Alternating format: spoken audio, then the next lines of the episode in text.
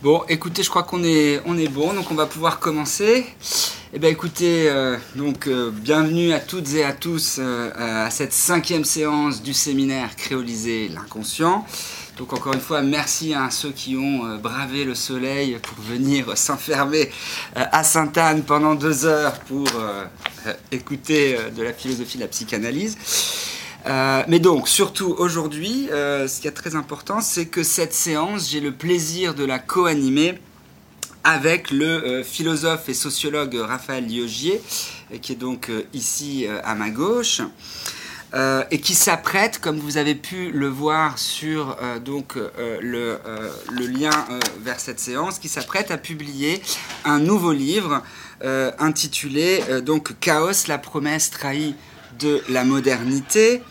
Euh, euh, livre donc, comme vous allez le voir euh, ce soir, j'espère, bien, qui, qui résonne d'une manière tout à fait singulière et importante avec l'ensemble des problématiques qu'explore ce séminaire créolisé l'inconscient. Et c'est un livre aussi, je pense, je crois, on le verra, qui devrait susciter de nombreux débats au sein du milieu universitaire euh, euh, dans la mesure où euh, les thèses qu'il apporte, notamment autour de la notion de chaos, de la notion de modernité, de la notion d'ubris, eh bien, sont des thèses qui renouvellent d'une manière forte le sens de ces notions et qui, comme vous le verrez, au fond, vont nous permettre de repenser à nouveau frais le contexte épocal dans lequel nous sommes et les crises auxquelles nous sommes confrontés. Et puis aussi, euh, l'avenir encore une fois nous le dira, je pense que ce, euh, livre pourra intéresser à de, euh, de multiples aspects ce que Bruno Latour a appelé la nouvelle classe écologique, hein, puisqu'il aborde les questions de la transition énergétique de l'Anthropocène à partir d'outils conceptuels rénovés. Mais donc, avant de, donner la parole euh, à Raphaël Liogier, euh, je, voudrais d'abord vous présenter brièvement qui est euh, Raphaël Liogier, pour ceux qui ne le connaîtraient pas encore. Et puis, dans un second temps, je tenterai de, vous introduire à la problématique générale de son ouvrage en vous proposant un commentaire de Félix Guattari. Hein, donc, ce qui me permettra aussi de faire le lien entre l'ensemble des, des thématiques que j'ai abordé euh, jusqu'ici dans ce séminaire et euh, la problématique générale du euh, livre de Raphaël Liogier. et donc, je, ferai ce, lien à partir d'un commentaire de cette phrase, de cette mise en garde de Guattari, qui nous disait il y a déjà 30 ans, j'y reviendrai, donc l'implosion barbare n'est nullement exclue. Euh, car à mon avis, c'est à partir de cette phrase et de cette mise en garde d'une implosion barbare qui se tiendrait à l'horizon de notre civilisation, euh, eh bien qu'on pourra comprendre pourquoi euh, le livre de Raphaël s'inscrit dans le prolongement des réflexions de Deleuze et Guattari sur la nature du capitalisme, ses liens à l'inconscient, ses liens à la schizophrénie, à ses lignes de déterritorialisation, euh, et puis aussi et surtout de quelle manière euh, le travail de Raphaël poursuit euh, les réflexions de Félix Guattari en particulier, cette fois, sur l'écologie et notamment sur la manière dont il remobilise le concept de chaos à travers le néologisme de chaosmose, hein, qui donne le titre du dernier ouvrage de Félix Guattari. Car vous verrez que l'un comme l'autre remobilise cette question ou cette notion du chaos, non pas euh, pour désigner euh, au fond un champ euh, où ce serait le bordel, ce serait la chienlit, c'est-à-dire souligner l'aspect négatif du chaos, mais au contraire pour essayer d'extirper de cette notion un sens renouvelé, un sens complexifié de l'ordre en tant que principe autopoétique émergent, pourrait-on dire. Mais comme je reviendrai sur cette notion à la fin de ma, courte présentation, je, laisse en suspens euh, donc euh, la définition plus précise de ce terme de chaosmose pour l'instant.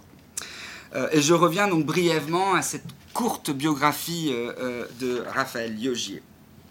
Donc, encore une fois, pour ceux qui ne le connaîtraient pas, Raphaël Liogier est sociologue et philosophe. Il est professeur des universités à l'Institut d'études politiques d'Aix-en-Provence, où il enseigne la philosophie politique, la sociologie et l'anthropologie. Il est également diplômé de l'université d'Édimbourg, université dans laquelle il a travaillé sur les manuscrits du philosophe et mathématicien Whitehead, et vous verrez que je parlerai un peu du travail de Whitehead ici et que le travail de Whitehead a énormément influencé sur certains points euh, cruciaux, je crois, la pensée euh, de Raphaël Liogier. Et enfin, Raphaël Liogier est euh, chercheur associé au laboratoire Sophia Paul à Nanterre et chargé aussi, où il a été chargé de recherche au Collège international de philosophie. Alors ces travaux, depuis une vingtaine d'années, euh, euh, portent euh, principalement sur la notion de croyance, dans une définition élargie du terme, c'est-à-dire au-delà du simple cadre religieux. Et ces réflexions l'ont conduit à écrire plus d'une vingtaine d'ouvrages sur la question, dont les titres les plus connus, et là ce soir je n'aurai pas du tout le temps de vous décrire hein, le contenu de ces ouvrages, mais je vais vous citer quand même les titres les plus importants et qui ont qui ont fait date. Le premier, le premier euh, qui a fait date était le mythe de l'islamisation, puis le complexe euh, de Suez, suivi de la guerre des civilisations n'aura pas lieu. Euh, ensuite, ce populisme qui vient, puis sans emploi, et plus récemment, un livre qui portait sur le mouvement MeToo et qui s'intitulait Descente au cœur du mal. Et enfin, son tout euh, dernier ouvrage en date s'intitulait euh, euh, Manifeste métaphysique. Et c'est un livre qu'il a coécrit avec le philosophe Dominique Quesada et dans lequel les deux philosophes s'élevaient contre l'idée, au fond très, extrêmement répandue, selon laquelle la métaphysique représenterait une forme pré-scientifique, pré-moderne, pré-critique de, pensée. Hein. la même où, pour ces auteurs, au contraire, la métaphysique incarne le seul discours, dans ce sens-là d'une manière très proche de celle de Whitehead, le seul discours qui permet d'aborder justement d'une manière critique, eh bien quoi, les systèmes de croyance grâce auxquels toute forme de savoir, et notamment les savoirs scientifiques, peuvent fonctionner. En ce sens, faire de la métaphysique, pour Liogier et Quesada, ne revient nullement à prendre le risque hein, de se perdre dans des brumes d'une pensée pré-critique, mais cela ouvre au contraire sur la possibilité de pouvoir regarder en face les limites du cercle anthropologique et épistémique dans lequel nous, hommes dits postmodernes, sommes pris euh, aujourd'hui.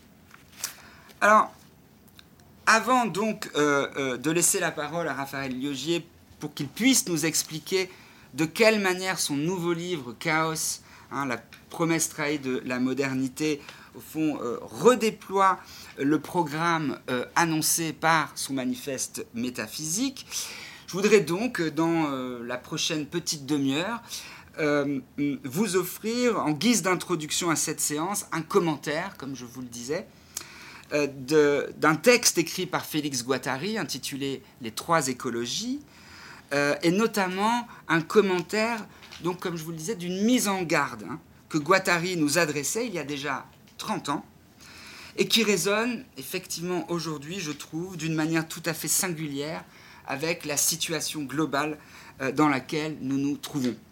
Hein, cette mise en garde, je la répète, elle était l'implosion barbare n'est nullement exclue. Hein. Mise en garde d'ailleurs que Bernard Stiegler, euh, dans son tout dernier livre, hein, publié très peu de temps avant euh, que celui-ci nous quitte malheureusement, euh, avait pris comme axe introductif de sa réflexion. Alors le livre s'intitule Qu'appelle-t-on penser? Penser à écrire non pas comme l'écrivait Heidegger de manière classique avec un E, mais cette fois à écrire penser avec un A, c'est-à-dire comme le fait de penser une plaie, hein, de soigner une blessure. Euh, et donc ce livre qu'appelle-t-on penser, hein, c'est-à-dire qu'appelle-t-on guérir par la pensée, pourrait-on dire, eh bien s'ouvrait effectivement par un chapitre qui porte le titre littéral l'implosion barbare n'est nullement exclue, avec un sous-titre qui disait à propos du mal-être de Félix Guattari. Hein. et euh, chapitre dans lequel euh, Stigler s'emploie à décrire de quelle manière l'implosion barbare que se contentait d'annoncer sous la forme d'une mise en garde euh, Félix Guattari, eh bien, est malheureusement devenue, 30 ans plus tard, pour nous, une triste réalité. Hein. Et le mal-être dont souffrait Guattari, je dirais, qu'il est en passe de devenir une réalité sociologique, voire géopolitique, euh, dont cette peste émotionnelle hein, qui, sourde euh, de partout aujourd'hui, euh, semble souffler de plus en plus puissamment et bruyamment sur le monde hein, et faire vaciller l'ensemble des démocraties libérales. Mais donc pour bien comprendre hein, ce que Guattari entend par implosion barbare et pourquoi Stigler considère que celle-ci est précisément en train d'avoir lieu, et enfin et surtout et vous verrez là que c'est le cœur aussi de l'intérêt du livre de Raphaël, pourquoi il nous est si difficile de faire face à la situation à laquelle nous sommes exposés Eh bien, encore faut-il que nous puissions mieux comprendre les ressorts cachés de cette implosion hein, et la complexité interne qui rend son évitement si difficile car l'implosion barbare contre laquelle Guattari nous met en garde découle, comme je vais essayer de vous l'expliquer, non pas d'une crise, non pas de deux crises, mais d'une triple crise qui, comme on va le voir, se doivent d'être pensées ensemble pour pouvoir leur apporter une solution. Sans quoi, dès qu'on veut guérir une crise sans prendre en compte l'autre, on ne fait qu'envenimer la situation globale. Alors, quelles sont ces trois crises dont nous parle Guattari? Qu'on doit articuler pour ne pas qu'elles s'empirent l'une l'autre. Alors la première crise, bien sûr, hein, vous l'avez tous deviné, c'est la plus massive, c'est la plus évidente, c'est celle dont on entend parler toujours à la télé, tous les jours à la télé, c'est bien évidemment la crise climatique, hein, qui ne cesse de devenir de jour en jour plus menaçante, mais face à laquelle, pourtant, envers et contre les rapports du GIEC, hein, qui nous informent maintenant depuis plus de 30 ans, font le début des rapports du GIEC et le texte Les trois écologies de Guattari sont à peu près euh, contemporains. Hein. Donc ça fait 30 ans que le GIEC nous annonce cette catastrophe euh, climatique et ça fait 30 ans pourtant que nous ne sommes pas capables d'y réagir d'une manière suffisante, voire que nous y réagissons, comme l'écrivent Bruno Latour et Nicolas Schultz dans Mémo pour une nouvelle classe euh, écologique, eh bien, les mises en garde euh, du, GIEC ne nous font réagir que sur le mode de l'effroi et de la panique, au départ, et puis tout de suite après, euh, sous le mode le plus sournois hein, de l'ennui ou du déni ou du démenti. Hein. Autrement dit, sur le mode de ce que Guattari appelle, lui, dans ses trois écologies, la passivité fataliste des individus et des États. Alors à cette première crise vient s'ajouter ensuite celle qui touche à nos manières de vivre ensemble et de faire société. Un domaine que Guattari lui nomme l'écologie sociale et qui semble être entrée en crise elle aussi depuis que les grandes institutions euh, qui supportaient la cohérence de nos sociétés dites modernes, que ce soit l'État, la famille, l'école, l'Église, l'armée, eh bien, se sont vues peu à peu remises en cause par les lois du marché néolibéral et par le principe dont le principe d'extension, je dirais, ne trouve d'autre autorité que celle que lui fournissent les algorithmes euh, venant vérifier la rentabilité euh, de telle ou telle euh, valeur ou de telle ou telle entreprise. Crise qui déterritorialise les valeurs, les défait, comme l'annonçait Deleuze et Guattari, et qui œuvre parfois, c'est vrai, il faut le souligner, pour le meilleur.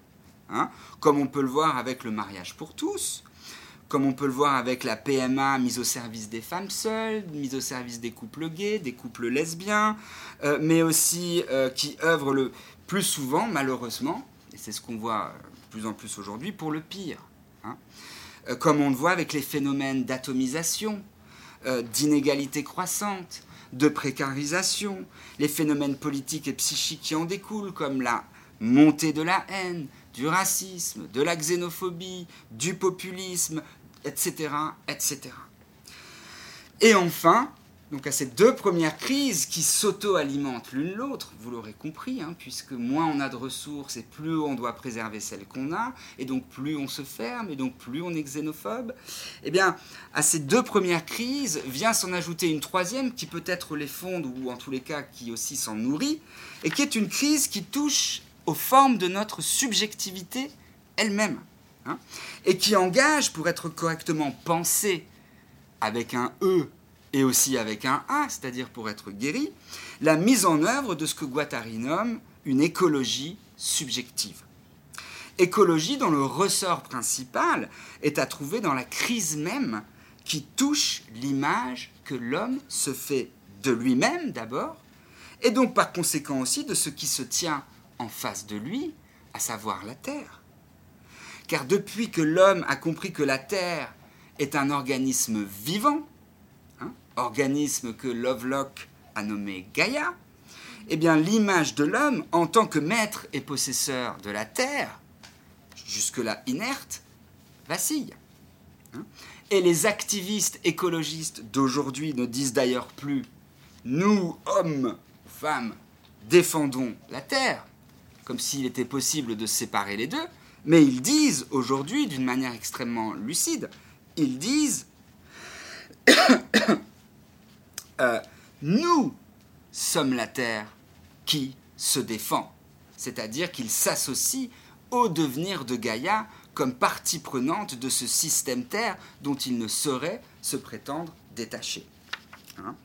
Et c'est d'ailleurs sur cette idée que euh, euh, je reviendrai avec le chercheur Boueta Malela lors de la dernière séance de ce séminaire, qui sera consacrée donc à l'étude de la toute dernière conférence donnée par Édouard Glissant et qui portait ce titre, qui je trouve est, magnifique, Rien n'est vrai, tout est vivant.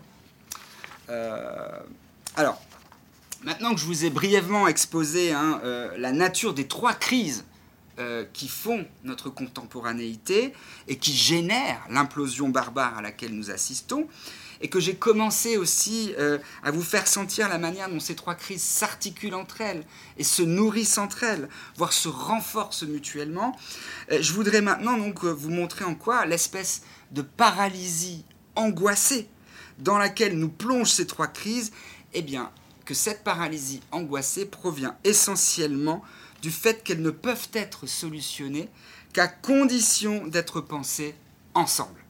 Hein, c'est-à-dire de manière transversale, comme euh, le dit Guattari. Or, et c'est là tout le problème que s'efforce de surmonter Guattari, et c'est là aussi, je dirais, euh, le problème sur lequel ne cesse de revenir Raphaël euh, Liogier dans son livre Chaos, eh bien, c'est que depuis que l'homme dit moderne, et on verra que ce terme de modernité va être questionné par Raphaël, en tous les cas, depuis que l'homme dit moderne s'est arracher ou à penser s'arracher aux illusions totalisantes du discours religieux, euh, qui effectivement unifiait plusieurs dimensions de l'être ensemble, ou bien encore que l'homme dit moderne s'est arraché aux imaginations du sens commun, qui lui aussi sait très bien penser des domaines hétérogènes, eh depuis donc que cet homme dit moderne s'est arraché à ces illusions totalisantes, eh bien je dirais que sa plus grande fierté, quelle est-elle sinon d'avoir réussi à découper le champ du savoir en autant de domaines spécialisés où règnent des règles épistémologiques strictes qui garantissent à chaque parcelle de savoir sa consistance propre et sa légitimité. Car si, hein, comme le, démontre très bien Whitehead dans son livre Le concept de nature, réduire la pensée à son mode scientifique, ce qui fait le propre d'une certaine modernité, hein, euh, et pas le tout de la modernité, qu'est-ce que c'est? Eh bien, c'est d'abord réduire la pensée à son mode scientifique, ce qui revient d'abord à faire bifurquer la nature. C'est l'expression de Whitehead. C'est-à-dire à traiter tous les problèmes auxquels nous sommes confrontés à l'aide d'une méthode scientifique qui requiert de nous de mettre en place des modes d'abstraction ne pouvant par principe articuler, comme le fait le sens commun et comme le faisait la théologie, des types de faits relevant de domaines scientifiques au champ épistémologique hétérogène. De fait, faire bifurquer la nature revient à pouvoir toujours établir une distinction hein, entre les qualités qui relèvent du contexte et de la sensibilité, ce qu'on appelle les qualités secondaires, hein, toujours vouées aux fluctuations et donc à la contingence et à l'illusion, des euh, qualités dites primaires qui appartiendraient à l'objet lui-même, hein, et à partir duquel il devient possible d'établir un ordre et d'établir des lois autour des euh, qualités qu'on a su extraire de l'objet. Euh, et donc, faire bifurquer la nature, cela veut dire d'abord pouvoir établir une distinction claire entre les faits, pouvant faire l'objet d'une mise en ordre scientifique, et valeurs, hein, relevant toujours d'une forme de subjectivisme, de relativisme, et donc d'établir cette distinction toutes les fois que l'on désire mettre en œuvre la méthode scientifique et par là même s'arracher aux erreurs du sens commun qui lui ne cesse de mélanger les deux ordres hein, euh, et par là même de nous mener sur le chemin de l'erreur et du relativisme. Et alors, Whitehead, dans ce même livre, pour mettre en lumière ce qu'implique le fait de faire bifurquer la nature, euh, surtout quant à la compréhension que nous nous faisons de la nature, il utilise la métaphore de l'habit dans son rapport au corps. En soulignant que la science, pour autant qu'elle ne s'occupe que des phénomènes, et plus encore que de ce qui dans les phénomènes relève des qualités euh, primaires, ne s'intéresse en fait qu'à euh, l'habit, je dirais, euh, qui recouvre le corps du réel, hein, et non au corps lui-même que cet habit recouvre. ce qui fait que le réel de la nature auquel le discours de la science nous donne accès est un réel en un sens extrêmement superficiel et réduit. Un réel qui, pour pouvoir répondre aux exigences de la méthode scientifique, de ses modes de preuve, a dû être expurgé de ce qu'il y avait de vivant en lui. Hein. cette part de vie qui, dans l'exemple de Whitehead, est illustrée par le corps. Et aussi ce qui fait de chaque être, pour Whitehead, un organisme une société, autrement dit, non pas un être immuable à l'identité close et totale, et dont les mouvements seraient réductibles à une série de causes et d'effets, mais un être au contraire composé d'une multiplicité ouverte, d'un rhizome, si vous vous souvenez de la séance 2 euh, de ce séminaire, euh, et donc une société en perpétuel devenir, et dont l'identité ne repose, euh, ça c'est chez Whitehead, que sur une capacité d'endurance, hein, sur un certain caractère qui lui-même présuppose une certaine jouissance de cette société d'être. Hein. jouissance qui en retour est en lien avec l'ensemble des relations et des interactions que cet organisme entretient avec le dehors. Hein. jouissance toujours singulière d'un devenir avec, de cette multiplicité vivante, que Donna Haraway, hein, une scientifique spécialiste euh, aussi de la philosophie des sciences, nomme dans son dernier livre Vivre avec le trouble une sympoïèse, hein, donc une poétique syncrétique, donc euh, du devenir avec des espèces animales.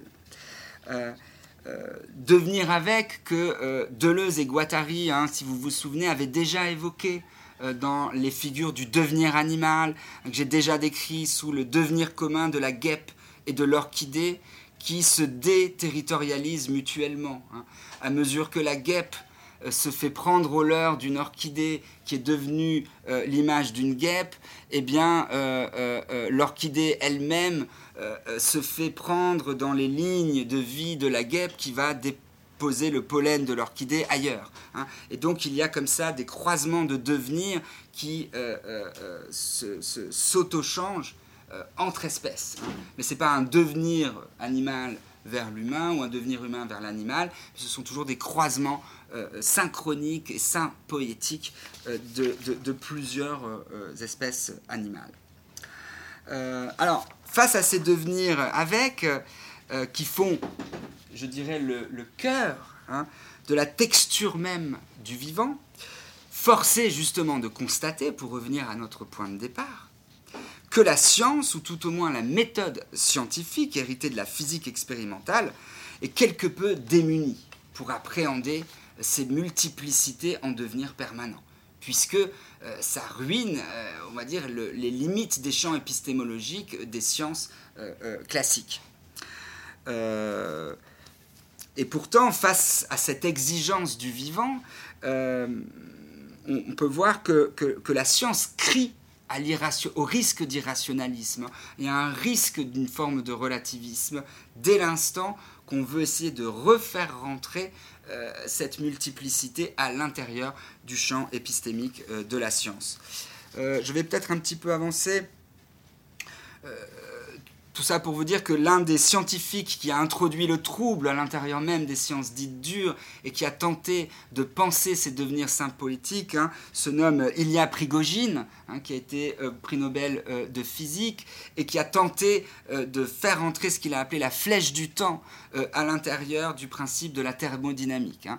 Sachant que la thermodynamique, elle, reposait sur l'idée des systèmes à l'équilibre. Un système à l'équilibre, qu'est-ce que ça veut dire? C'est un système à l'intérieur duquel la cause équivaut à l'effet, pour autant que, hein, comme dans la physique classique, vous le savez tous, la devise est rien ne se perd, rien ne se crée, tout se transforme. Hein.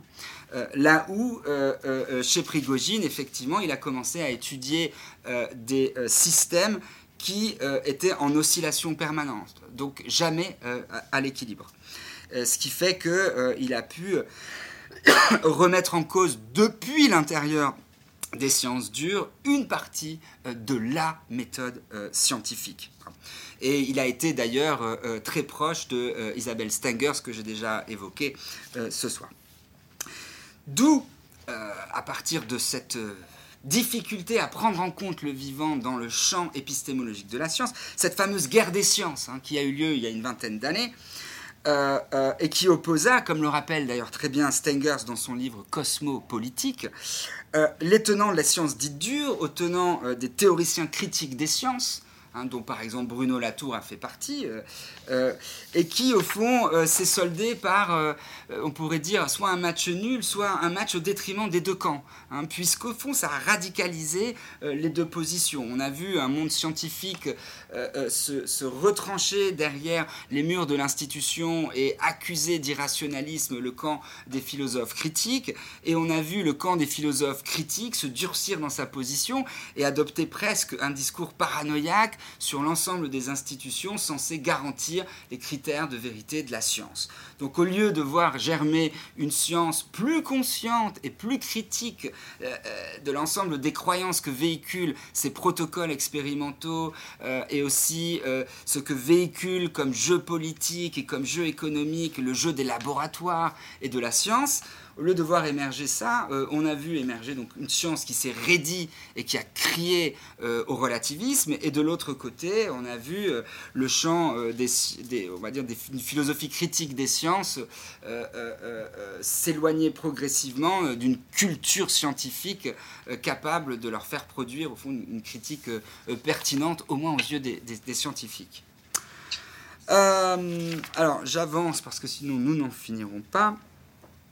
J'en viens maintenant donc à la solution qu'essaye d'apporter euh, Guattari à cette impasse pour l'instant du discours de la science ou du discours critique face à ces trois crises euh, écologiques, donc euh, l'écologie du climat, l'écologie sociale et l'économie, l'économie, l'écologie pardon, mentale. Alors, je dirais que conscient des diverses impasses euh, auxquelles nous sommes confrontés, et surtout de la place cruciale hein, qui occupe le fonctionnement même de la pensée scientifique dans cette problématique, Guattari écrit, je le cite, Il en va d'une recomposition des pratiques sociales et individuelles que je range, euh, que je range selon trois rubriques complémentaires, l'écologie sociale, l'économie mentale, l'écologie mentale et l'écologie environnementale, et sous l'égide, c'est ça qui m'importe euh, ce soir, sous l'égide éthico-esthétique d'une écosophie. C'est son terme.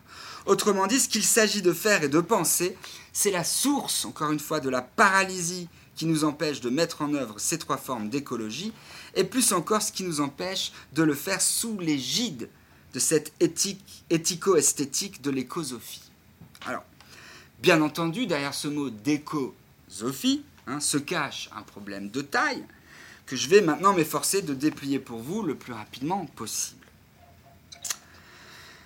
Ce qui me conduira, je l'espère, à vous faire comprendre les raisons qui ont conduit Guattari à inventer euh, a inventé ce mot d'écosophie qui, vous l'aurez euh, remarqué, substitue au préfixe classique philo, comme dans philosophie, hein, qui vient euh, du terme grec philia. Donc le philosophe, c'est l'ami de la sagesse. Eh bien, il substitue à ce préfixe le préfixe éco, qui lui renvoie au terme grec oikos, hein, qui veut dire la maison, le lieu de vie, le patrimoine. Autrement dit, aujourd'hui que nous sommes entrés dans l'ère de l'Anthropocène, hein, celle donc où Gaïa devient le produit de l'activité humaine elle-même, Anthropocène d'ailleurs que Bernard Stiegler, lui, s'amuse cette fois à réécrire avec un E, hein, pour souligner le caractère anthropique de cet Anthropocène, dès l'instant que l'homme euh, y laisse sa marque, eh bien, donc, aujourd'hui que nous sommes entrés dans cette ère, il n'est plus temps de se faire, je dirais, du philosophe, de cet ami de la sagesse, l'image de celui qui regarde, plonge, qui a le regard plongé dans le ciel des idées. Hein. Euh, mais, euh, et qui, d'ailleurs, le ciel ou le regard plongé dans le ciel des idées se laisse hein, euh, tomber dans un puits. Hein. Mais il est temps aujourd'hui, à l'heure de l'Anthropocène, à écrire avec un A et un E, de ramener sa pensée vers la Terre, comme le voulait d'ailleurs le philosophe pragmatiste euh, euh, William James, et comme le voulait aussi euh, Whitehead, pour en faire l'allié de toutes celles et tous ceux qui ne désirent rien tant que de penser avec un E et avec un A, c'est-à-dire de prendre soin de réparer, de guérir le lieu où ils vivent, c'est-à-dire, et pour reprendre là encore une fois une formule de Donna Haraway, d'apprendre mieux vivre et à mieux mourir sur notre planète abîmée. Car à euh, ne pas avoir le courage de le faire, à ne pas nous montrer capables de forcer notre pensée à se détourner du ciel des idées abstraites pour se tourner vers la terre, nous nous condamnerions à continuer à ne pas penser ensemble les trois crises qui président à l'effondrement barbare que nous vivons et que Guattari, dans ses trois écologies, résume sous la forme du paradoxe suivant. Je vous le lis et je vais bientôt me diriger vers la fin de cette présentation. Guattari écrit Ainsi, où que l'on se tourne, on retrouve ce même paradoxe lancinant. D'un côté, le nouveau développement continu de nouveaux moyens technico-scientifiques susceptibles potentiellement de résoudre les problèmes écologiques dominants et le rééquilibrage des activités socialement utiles sur la surface de la planète, et d'un autre côté, l'incapacité des forces sociales organisées et des formations subjectives constituées à s'emparer de ces moyens pour les rendre opératoires. Autrement dit, on a d'un côté l'accélération de ces mutations technico-scientifiques qui rendent de plus en plus de quantité de temps d'activité humaine potentielle, et de l'autre côté, on a euh, de moins en moins de capacité à exploiter ce temps. Euh, et c'est ce qui fait hein, qu'on voit apparaître aujourd'hui, euh, à travers ce paradoxe immense, non pas la transition écologique qu'on souhaite, mais ce raidissement des identités, cette implosion barbare que l'on voit, et qui fait que euh, on, peut assister aujourd'hui à cette chose étrange qui est que confronté à cette implosion barbare et à ce paradoxe, hein, on voit un nombre grandissant de personnes devenir surnuméraires. Et si vous vous souvenez, je vous renvoie ici à la séance du séminaire Décoloniser l'inconscient qui s'appelait Le devenir nègre du monde. Hein. Et c'est ce que euh, Guattari appelle aussi la tiers-mondisation interne des pays occidentaux. Et cette tiers-mondisation interne, au fond, euh, nous pousse vers euh, à voir refleurir un peu partout autour du globe des formes de subjectivité mêlant d'une manière surprenante des composantes modernes et des composantes archaïques ou traditionnelles que l'on croyait mortes ou enterrées. Et je pense ici tout particulièrement au retour des fondamentalismes religieux qui a très bien étudié Raphaël Liogier, mais aussi, on pourrait dire, des formes de populisme nationaliste et traditionnaliste que Raphaël a aussi étudié. Mais on pourrait évoquer ici sur une autre partie de l'échiquier politique, la résurgence à l'intérieur des mouvements écoféministes, des pensées euh, de l'animisme, des pensées euh, de la magie, bref, de pensées qui appartiennent à des époques qu'on pensait révolues, mais qu'on peut réactualiser, remobiliser pour euh, faire face alors d'une manière plus ou moins réactionnaire ou d'une manière plus ou moins ouverte et, progressiste à cette implosion et à cette crise à laquelle nous sommes confrontés. Alors, je vais passer pour en arriver euh, à, ma, euh, dernière partie conclusive où j'aimerais souligner pour moi ce fait important qui est que euh, pour sortir de cette impasse que je viens de, vous dessiner et pour rentrer dans une pensée transversale capable de prendre en compte cette triple dimension euh, euh, euh, de la crise que nous traversons, il me semble, et c'est ce que j'ai cru tenir tout au long de ce séminaire, il me semble qu'il est absolument nécessaire de tenir bon sur l'hypothèse freudienne de l'inconscient, car c'est là, dans cette zone mitoyenne entre corps et esprit, qu'une rencontre entre pensée scientifique de l'habit, si vous vous souvenez de l'image de Whitehead, et une pensée euh, euh, psychanalytique du corps et une pensée esthétique de la mise en forme euh, poétique peut se faire, à mon sens. Si tant est, bien sûr, hein, que cette zone de rencontre ne contienne aucune ligne dure, si vous vous souvenez des descriptions de l'inconscient classique, aucune définition préétablie trop ferme de ce qu'est l'inconscient, et plus encore de ce qu'est censé être un inconscient correctement oedipianisé. Alors bien sûr, et ce sera là ma, partie conclusive euh, pour, aujourd'hui, je ne reviendrai pas aujourd'hui, rassurez-vous, hein, sur l'ensemble des concepts schizoanalytiques que développent Deleuze et Guattari pour ouvrir, si vous vous souvenez, la définition de l'inconscient et la rendre compatible, voire affine, aux trois euh, euh, crises écologiques que nous traversons. En revanche, je voudrais, et pour faire lien avec le livre de Raphaël, euh, revenir sur le terme de chaosmos qui donne au dernier ouvrage de Guattari son titre. Chaosmos, qui est un néologisme, qu'emprunte indirectement Guattari à James Joyce, qui parlait de chaosmique, et qui est un terme que, donc, qu'invente Guattari pour tenter de nommer d'une manière encore plus précise que dans ces trois écologies comment et pourquoi les trois crises écologiques que nous avons à penser ne peuvent être pensées sur un mode écosophique qu'à partir de cette notion de chaos et du type d'ordre qu'elle serait potentiellement susceptible de faire émerger et en même temps aussi de quelle manière cette idée de chaosmose se noue d'une manière absolument essentielle avec cette définition de l'inconscient machinique comme étant intrinsèquement, essentiellement composé d'une multiplicité de flux hétérogènes. Euh, mais qui, c'est ça l'important, et c'est ça, c'est là où vient se greffer ce terme de chaos mose, euh, l'inconscient machinique que tente euh, de euh, penser Guattari est un inconscient qui se coagule pour former par moments des points de subjectivation déviants ou mutants ou alternatifs. C'est ça le point.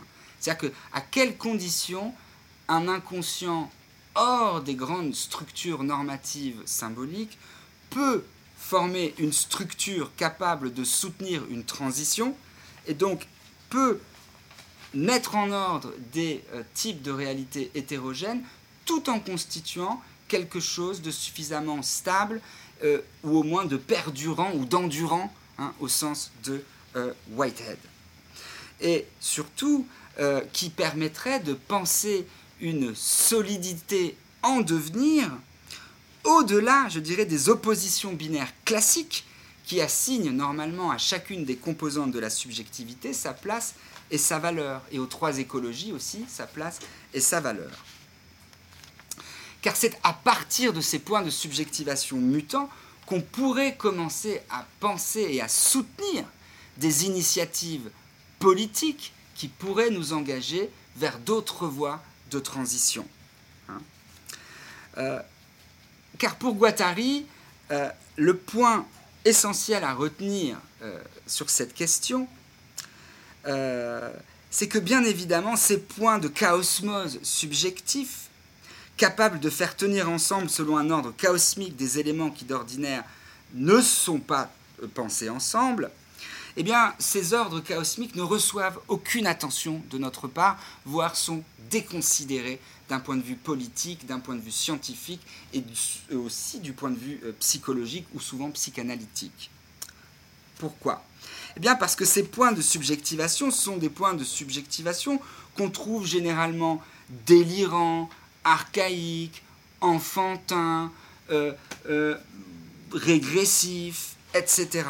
et qui semblent avoir, d'une certaine façon, sombré dans la psychose.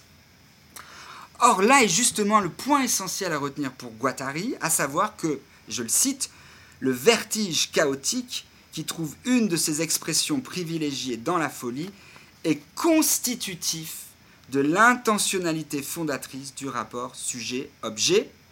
Guattari ajoute, la psychose met à nu un ressort essentiel de l'être au monde. Et ce, ressort essentiel, qu'est-ce d'autre sinon que le réel du corps dont parle Whitehead, c'est-à-dire le réel de la jouissance, hors sens, dont parle Lacan, c'est-à-dire la réelle d'une jouissance hors imaginaire, hors symbolique, ce qui veut dire aussi le réel d'un corps jouissant hors de toute ontologie abstraite, hors de tout territoire existentiel traditionnel, c'est-à-dire reposant sur ce que Guattari appelle des traits de visagéité ou des ritornelles préformés, comme peuvent en fournir les groupes ou les communautés, qu'elles soient laïques hein, ou religieuses. Il faudrait même aller plus loin et dire que le sens de toutes les normes, de toutes les traditions, de toutes les ritournelles euh, pour Guattari, comme au fond de tous les systèmes symboliques ou sémiotiques, est d'abord et avant tout de permettre aux hommes et aux femmes d'esquiver, voire de cacher ce ressort chaosmique. Hein. Euh, et ce que euh, Raphaël appelle d'ailleurs dans sa pensée, lui, le vide hein, qui se tient au cœur euh, de l'être.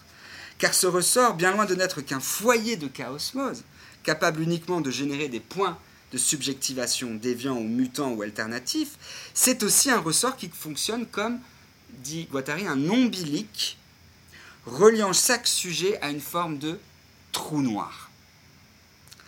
Un trou noir étant un point à l'intérieur d'un plan de consistance où une chaosmose s'effondre sur elle-même.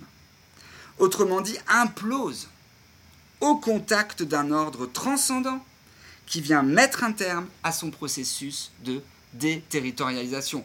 Pour rendre la chose très claire, pour moi, c'est les militants activistes de Sainte-Soline qui se font absolument arraisonner par l'ordre transcendant de l'État et qui viennent de voir leur ligne de déterritorialisation chaosmique engageant une transition écologique se faire ruiner par la force policière et donc tomber dans un trou noir, au risque même euh, d'engager euh, ces activistes sur des lignes dures de confrontation avec la police. Pour vous donner une idée très précise en fait de ce dont on parle. Euh, j'en ai presque fini. Alors, c'est là où euh, je vais finir là-dessus. Dans un texte préparatoire euh, à Chaosmose, récemment publié dans un recueil intitulé Qu'est-ce que l'écosophie Guattari, commentant euh, le rapport entre ce qu'on avait défini comme les arbres, hein, qui organisent le savoir selon des unités hiérarchiques et de valeurs, et le rhizome, hein, qui articule une multiplicité ouverte sur un plan de consistance. Et donc ce qui articule arbre, rhizome et trou noir. Et Guattari écrit C'est toujours par un processus diagrammatique qu'une arborescence se transforme en rhizome. Et inversement, c'est toujours par un effet de trou noir qu'un rhizome se transforme tout ou partie en arbre. Hein. Donc on arraisonne le rhizome à l'arbre par un effet de trou noir, c'est-à-dire de simplification des, des, petites branchies qui commençaient à se créer. On vient réimposer hein, des grandes lignes à l'intérieur desquelles aucun rhizome n'est toléré. Le trou noir, écrit euh, Guattari, accrète. Donc ça veut dire qu'il euh, lime hein, les points de fuite ou les lignes de fuite, qui vient les, euh, comme ça, les, enlever, les émécher. Hein. Il les accrète. Donc les trous noirs accrètent les déterritorialisations positives locales, non pour les connecter fonctionnellement comme le ferait un rhizome, mais pour les bloquer, pour les bloquer dans l'accélération le tout et rien de la déterritorialisation absolue. Hein. Donc au lieu de former un plan de consistance en soutenant les initiatives des activistes à travers leur invention de, points de chaosmose, hein, l'implosion barbare à laquelle nous assistons, c'est quand euh, l'État ou les forces multinationales viennent euh, reprovoquer des trous noirs à l'intérieur de cette germination du vivant. Euh, voilà. Alors, autrement dit, donc, ce qu'il s'agit de penser, ce sera ma conclusion pour Guattari, c'est donc la manière dont les points de chaosmose capables de soutenir des points de subjectivation qui eux-mêmes sont capables de soutenir la transition que nous devons accomplir, eh bien, à quelles conditions euh, le social euh, est capable de soutenir ces initiatives et à quelles euh, conditions il, les, brise.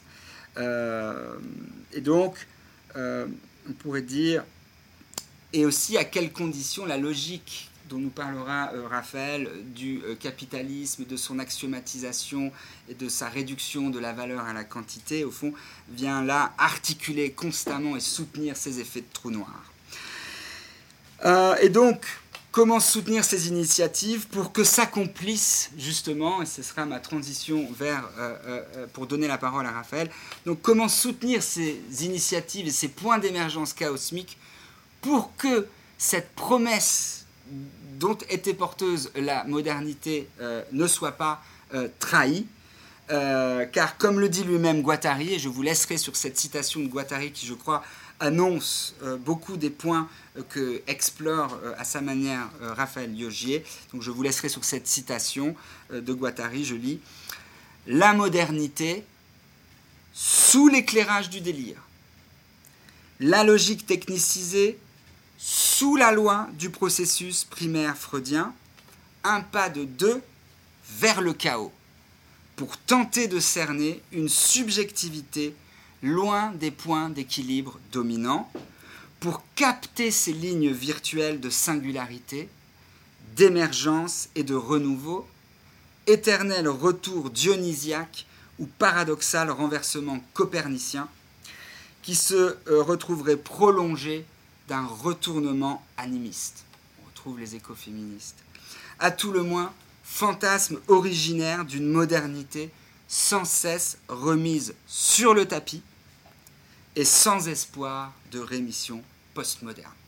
Je vous laisse donc sur cette citation et donc je cède euh, le plus rapidement possible maintenant la parole à Raphaël Liogier pour qu'il puisse nous faire part donc des, thèses qu'il développe dans Chaos ou, ou des réactions. Euh, oui, oui, oui, vas-y, je t'en prie. Voilà.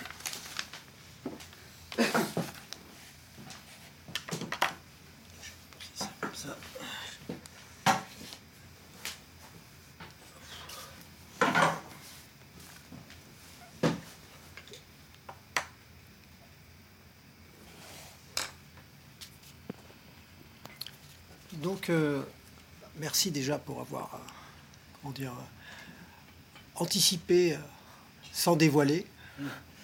Donc, être resté dans l'ouvert, et vous verrez que la, question de l'ouvert est une question fondamentale pour moi.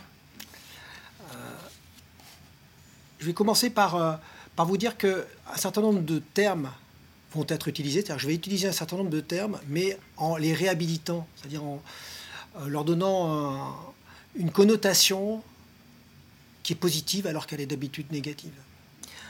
À commencer par le terme de modernité. Il y a beaucoup de termes qui sont redéfinis dans ce sens, redéfinis vers l'ouvert euh, dans, euh, dans, mon livre, mais j'en prendrai trois, parce qu'ils sont euh, quatre, parce qu'ils sont stratégiques. C'est le mot de modernité même, lui-même.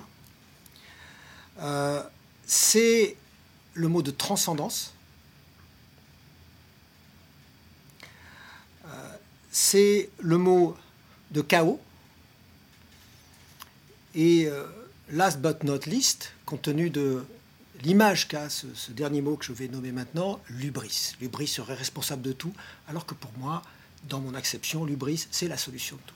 L'ubris, ça serait le capitalisme, alors pour moi, l'ubris, c'est au contraire le seul remède possible contre, pas exactement le capitalisme, mais pire que le capitalisme, contre la religion du capitalisme, c'est-à-dire le capitalisme comme dogmatique implicite. Je vais expliquer euh, pourquoi. Mais je vais expliquer aussi pourquoi est-ce qu'il y a eu un détournement, cette trahison, c'est aussi un détournement du sens de l'ubris aujourd'hui. On croit quand on parle d'ubris, on a tout compris, on a critiqué le capitalisme, etc., alors qu'on fait le jeu de ce qui est en train de se tramer, à mon sens. Alors déjà sur le mot de modernité, parce que comme ça, ça explique aussi le titre.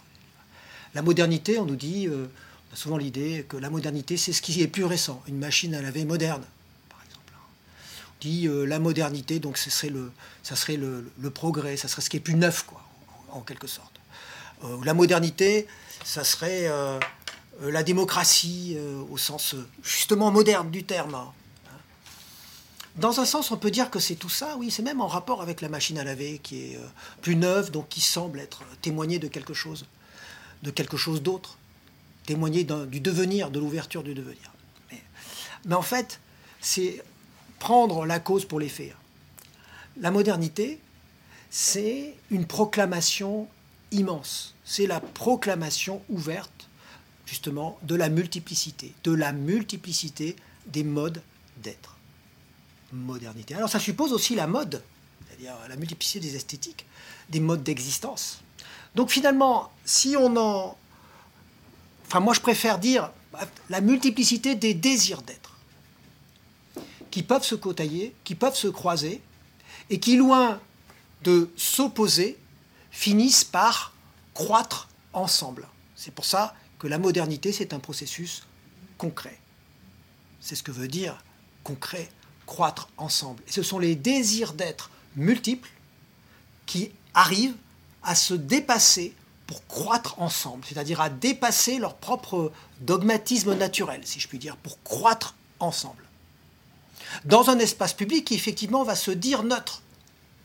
Mais il ne va pas se dire neutre euh, au sens euh, où il serait justement un espace public fade. non, il va se dire neutre au sens où il, au, au maximum, il laisse se produire ce qui surgit de cette concrétion des désirs d'être. En fait, c'est ça la promesse de la modernité. C'est rien d'autre que ça, la promesse de la modernité. Mais le problème, c'est que dans toute déclaration, on peut faire une déclaration. On fait la déclaration. C'est ça, c'est de là que vient l'idée de liberté au sens moderne. Quand on promet la liberté, on va dire on la promet.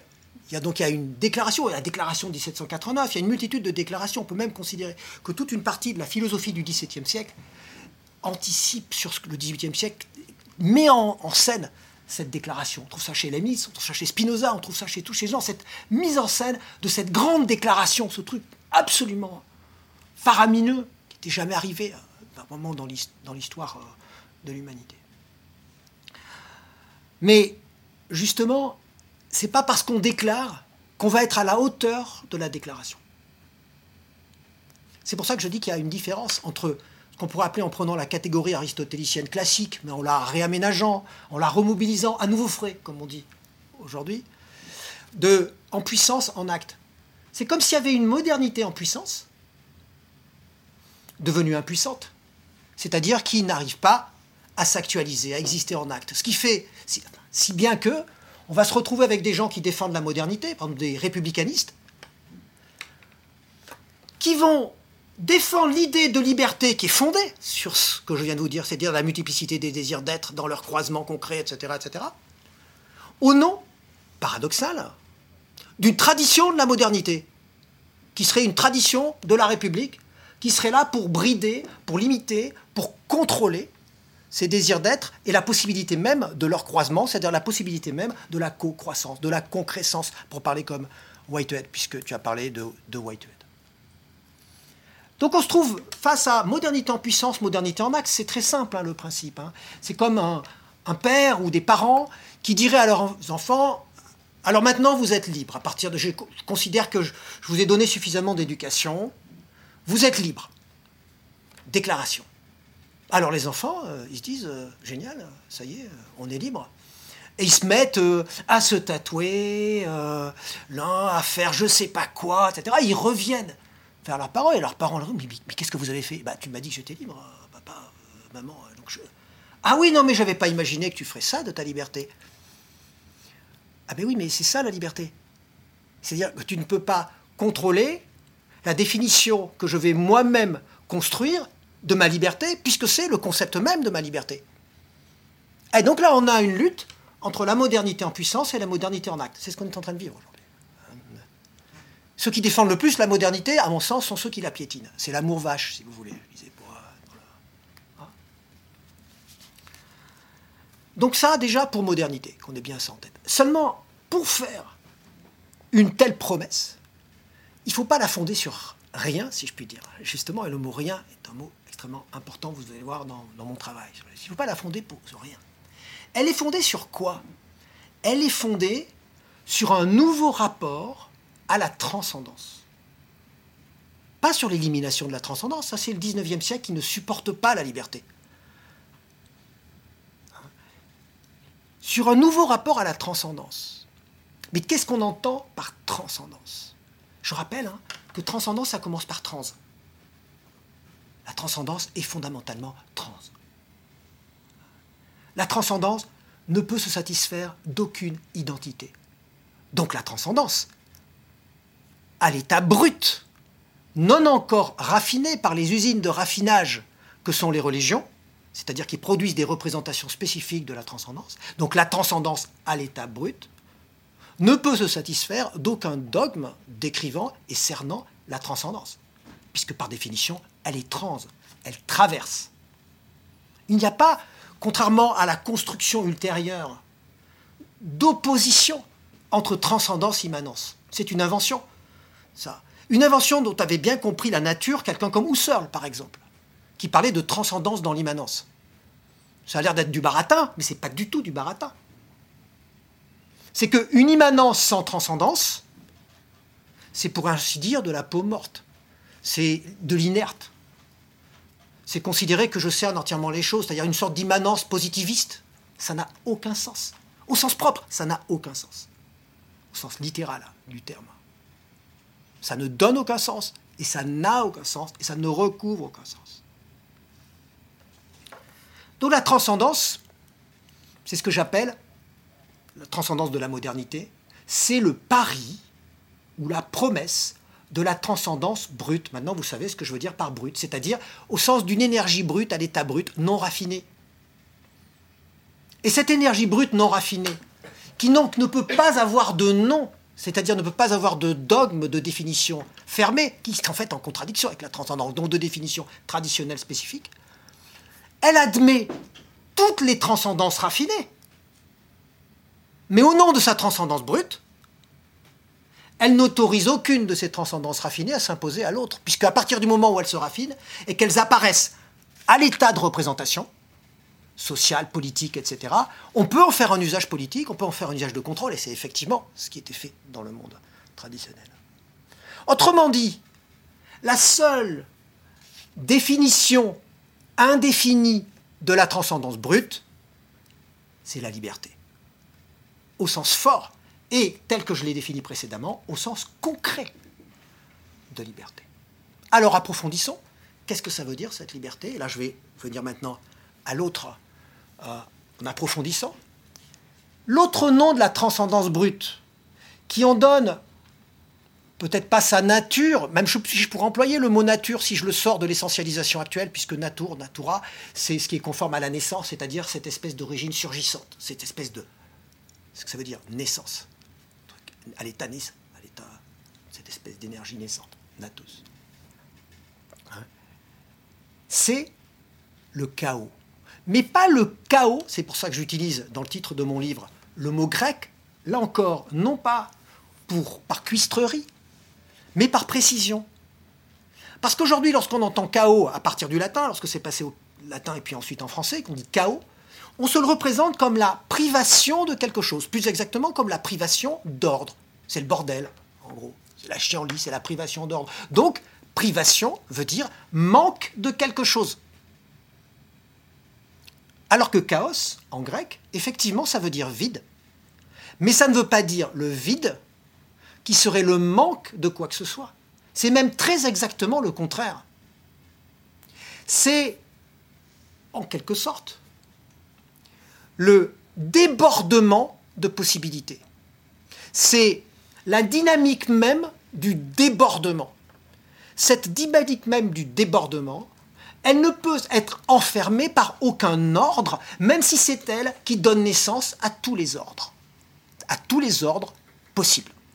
Que ça soit l'ordre de la nature, d'une nature, des natures, des environnements, ou que ce soit un ordre social, un ordre politique. Ce qui, si bien qu'aucun ordre politique et social, au nom même de la transcendance, fondé sur une identité qui serait nationale, un ordre national, un ordre de tout ce que vous voulez, ne peut être en tant que tel légitime au nom de la transcendance, au nom même de cette transcendance, qui est finalement une sorte de pratique, cette transcendance. C'est ce qui nous traverse. Ça veut dire vide, vide, mais pas vide, justement, encore une fois, je le disais, seulement pas vide fondamental, vide au sens de représentation, c'est-à-dire de raffinage.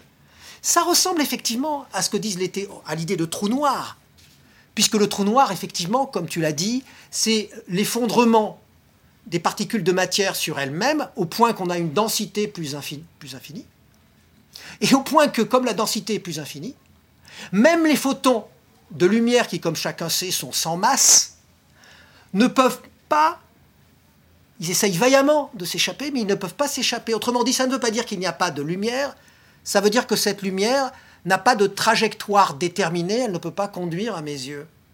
Je ne peux pas l'apercevoir. Parce que si je ne vois pas le trou noir, c'est pas parce qu'il est noir. C'est parce que les particules même, les photons, ne peuvent pas s'échapper, parce que la force d'attraction est trop importante puisqu'on s'approche d'une densité plus infinie. Donc je crois que cette analogie est intéressante, puisque d'autant plus que ce qu'on suppose dans ces trous noirs, c'est que ces trous noirs brisent en quelque sorte le tissu espace-temps, c'est-à-dire la logique causale, c'est-à-dire la logique des mondes déterminés et fixés sur des rapports de cause et d'effet, puisque ça serait des espaces, en quelque sorte des espaces qui répondraient à la logique non logique au sens classique de la mécanique quantique. Or, justement, c'est ça le sens du vide en mécanique quantique. Quand on parle du vide, on ne veut pas dire que c'est le manque de quelque chose. On ne veut même pas dire que c'est vide, puisqu'on parle de fluctuation du vide.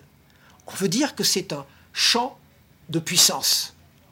C'est un champ débordant de puissance. Donc dans ce sens-là, je crois que c'est une analogie qui est légitime, sans aller trop loin dans, euh, euh, la logique des analogies, qui, est, qui me semble légitime.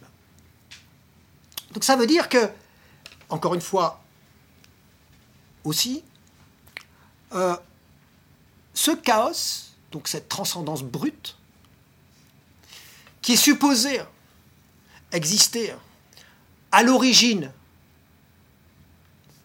d'un ordre, quel qu'il soit, de l'ordre humain, mais de l'ordre de la nature en tant que tel, ne s'étiole pas, ne disparaît pas une fois que les objets sont ordonnés et existent. D'accord? Que l'être existe. Et c'est là où apparaît la notion de subjectivité, au sens du XVIIIe siècle. Comme ça, en tout cas, que je l'interprète. La subjectivité, même que Emmanuel Kant appelle transcendantale. Pas pour rien. L'expression même de transcendantalisme, qui sera repris par des philosophes américains comme Emerson et, et d'autres, ou Thoreau, pour parler du wild, c'est-à-dire de la nature, justement, la nature à l'état sauvage, justement et qui se veulent, enfin qui ont été, dans, qui ont compris à mon sens l'idée moderne, peut-être mieux qu'ailleurs, mais c'est aussi aux États-Unis que l'idée moderne a été encore plus dévoyée qu'ailleurs, puisque le renversement était symétriquement, je voulais encore plus euh, euh, radical. Je veux dire que cette transcendance, elle n'est jamais perdue, c'est-à-dire ce chaos, il n'est jamais perdu, il préexiste, il continue à insister en nous, c'est la subjectivité, mais dans les choses aussi. Donc, l'idée moderne, c'est le fait de voir dans les choses, a priori, pas le mot kantien exprès, toujours plus que ce qu'ils apparaissent, que leur nature phénoménale. Donc ça, ça libère la science. Comme dit, science, euh, Kant, il n'y a de science que des phénomènes. C'est-à-dire qu'on peut faire une science de tout. Il n'y a plus aucun problème. On ne peut jamais blasphémer. Et si une représentation religieuse ne s'y fait pas parce qu'elle s'est trop dogmatisée, ben tant pis pour elle, puisque de toute façon, la science ne peut pas toucher la transcendance brute. Puisque les objets eux-mêmes ont toujours une dimension que Kant appelle suprasensible, qui n'est pas donnée dans ma sensibilité, c'est-à-dire qui n'est pas donnée dans la forme de ma sensibilité, et ni dans les catégories de mon entendement. Forme de la sensibilité qui n'est pas donnée dans l'espace, qui n'est pas donnée dans le temps, qui n'est pas donnée dans les catégories de l'entendement, c'est-à-dire dans les catégories de la causalité. Cause, effet, etc. Ça ne veut pas dire que la causalité n'existe pas. Ça veut dire que la causalité, les trains de la nature, c'est l'apparaître des choses qui permet aux choses de tourner, d'être utiles, de fonctionner, de se nourrir, etc. Mais en tant que tel, d'ailleurs, s'il n'y avait pas, moi je dis un chaos, c'est-à-dire une transcendance brute dans les choses, c'est-à-dire que si les choses n'étaient pas plus grandes que ce qu'elles apparaissent, au sens de grandeur, mais pas au sens de masse, si les choses n'étaient pas plus grandes que ce qu'elles apparaissent, eh bien les choses, même telles que nous les percevons du point de vue causal, ne pourraient pas exister. Ça, c'est l'objet de ce que Kant appelle les antinomies de la raison pure.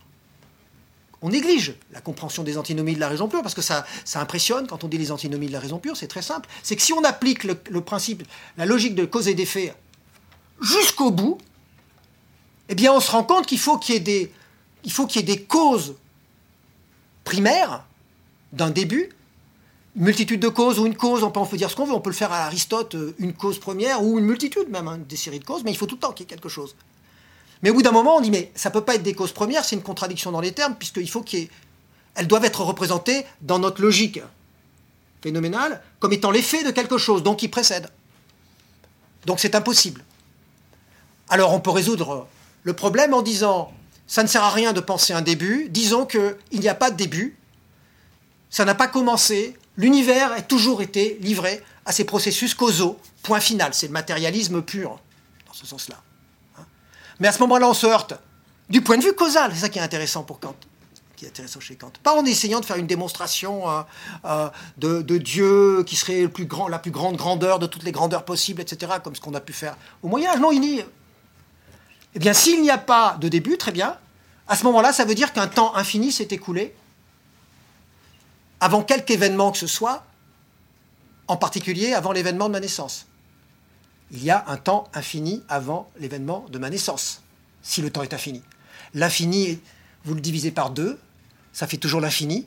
Je prends l'événement, ça serait l'infini dans le futur après ma naissance, l'infini avant ma naissance, mais je pourrais faire ça avec quelque événement que ce soit. Mais s'il y a un temps infini qui s'est écoulé avant ma naissance, c'est que je ne peux pas naître, puisqu'il y a un temps infini qui s'est écoulé. Autrement dit, je suis né, je suis dans le monde, je suis jeté dans le monde comme disent les existentialistes. J'y suis. Les, apparences, elles peuvent être apparentes ou non apparentes. On a, il y a une réhabilitation de l'apparence c'est quand l'apparence c'est pas négatif. C'est pas au sens de Platon le monde sensible qui s'opposerait au monde intelligible. Il faut dire non non, c'est que les apparences c'est vrai en tant qu'apparence. Seulement ces apparences mêmes de causalité n'existeraient pas s'il n'y avait que la causalité. La causalité ne pourrait pas exister s'il n'y avait que la causalité. Par conséquent, chaos. Par conséquent, transcendance brute. Autrement dit, ce qu'on appelle le postulat de la raison pure pratique, le postulat de la raison pratique, c'est de dire on est obligé de faire comme s'il y avait de la transcendance pour des raisons pratiques, parce que sinon on n'arriverait pas à considérer la subjectivité d'autrui. On serait un, une sorte d'objectiviste pour tout, on serait un stratège de tout. Mais ce qu'on oublie, c'est que postulat de la raison pure pratique, il y a raison pure, c'est-à-dire que pour Kant, on a toutes les raisons en raison pure de croire, d'avoir foi dans cet absolu, c'est-à-dire dans cette grandeur irréductible des choses et des êtres. C'est-à-dire être plus grand que soi, c'est la possibilité de l'amour, la possibilité d'aller rechercher chez l'autre. de se déborder soi-même en permanence. En gros, c'est la possibilité de la sainteté comme de l'héroïsme. Et ça, ça ne change pas parce que euh, aurait dépassé le moment des religions au sens des usines de raffinage, comme je l'évoquais. Mais on a cru que ça changeait. Sauf que dire, d'un côté, on proclame la liberté, fondée sur la transcendance brute, c'est-à-dire sur plus de transcendance qu'on n'en avait jamais eu dans l'histoire de l'humanité. Pour moi, la définition de la modernité, c'est l'inverse de ce qu'on nous dit. C'est-à-dire, c'est pas moins de transcendance, c'est plus de transcendance. Mais une transcendance, si je puis dire, qui décoiffe, c'est-à-dire tellement directe, tellement immédiate, tellement abyssale, qu'elle engendre une responsabilité elle-même infinie de notre subjectivité, qui devient pour certains d'entre nous, voire pour la majorité d'entre nous, voire pour le collectif, insupportable. C'est ainsi qu'on invente une nouvelle théologie déterministe qui abolit la transcendance brute et donc le sens même de la liberté. Dès le 19e siècle, on dit on est entièrement déterminé. C'est ce que j'appelle, même pas le matérialisme, parce que dans le matérialisme, j'aime bien un peu les idées. Il y a mater, c'est ce qui donne naissance aussi. Donc le matérialisme de Nietzsche, pour moi, c'est un matérialisme tout à fait légitime et qui laisse sa place à la transcendance brute, justement. À la créativité brute, irréductible, qui est de la transcendance.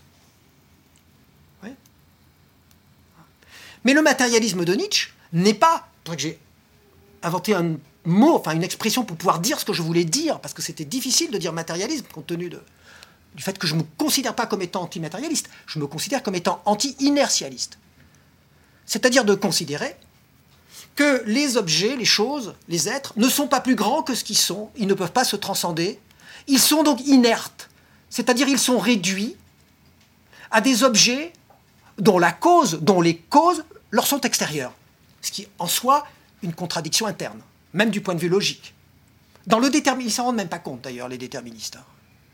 C'est que dans le déterminisme, il y a une contradiction, mais scientifique, logique. C'est que si les causes, toutes les causes qui font que je suis ce que je suis, que je me comporte comme je me comporte, que je ne fume pas, ou que je fume, ou que je ou même que cet objet est ici, qu'il n'est pas ailleurs, etc., etc. Tout ça, tout ça. Le, le, le, déterminisme de la place. Euh, si euh, un démon pouvait connaître toutes les informations, il n'y aurait plus de, il y aurait plus de secret. L'ensemble de l'univers serait prédéterminé en quelque sorte. On serait le moindre mouvement, le moindre petit truc. En fait, il y a une contradiction dans les termes. Il y en a une multitude de contradictions. Hein. Mais il y en a une que je trouve intéressante parce que je l'ai lu nulle part et donc c'est pour ça que j'appelle ça l'inertialisme. C'est que si l'individu, enfin, quel que soit, n'importe quel objet, est entièrement défini de l'extérieur, et c'est ce que nous dit le déterminisme, c'est entièrement défini de l'extérieur, à la fin de la fin, on est obligé de réaliser que ce qui est à l'extérieur est aussi entièrement défini de l'extérieur. Donc ça veut dire que ça abolit le processus de causalité. On serait dans un monde complètement plat, sans devenir, sans mouvement, sans rien, en fait. C'est-à-dire une pure utopie, mais une utopie, enfin une dystopie absolue, une dystopie métaphysique absolue, si vous voulez. Absolue, mais complètement incohérente. Puisque, ça, comme l'avait déjà vu Bergson, le passage de la cause et de l'effet prouve bien que s'il y a mouvement entre la cause et l'effet, il doit y avoir quelque chose dans l'effet qui n'est pas déjà dans la cause. Parce que sinon, la cause serait confondue avec l'effet.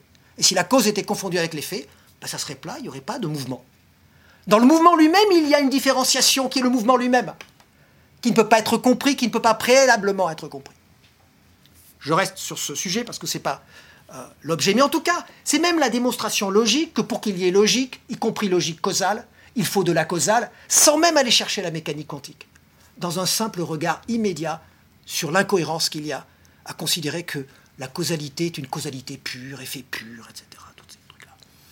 Vous comprendrez aisément pourquoi, dans ce sens, je remets en cause la notion de postmodernité Puisque pour moi, on n'est pas encore arrivé à être moderne.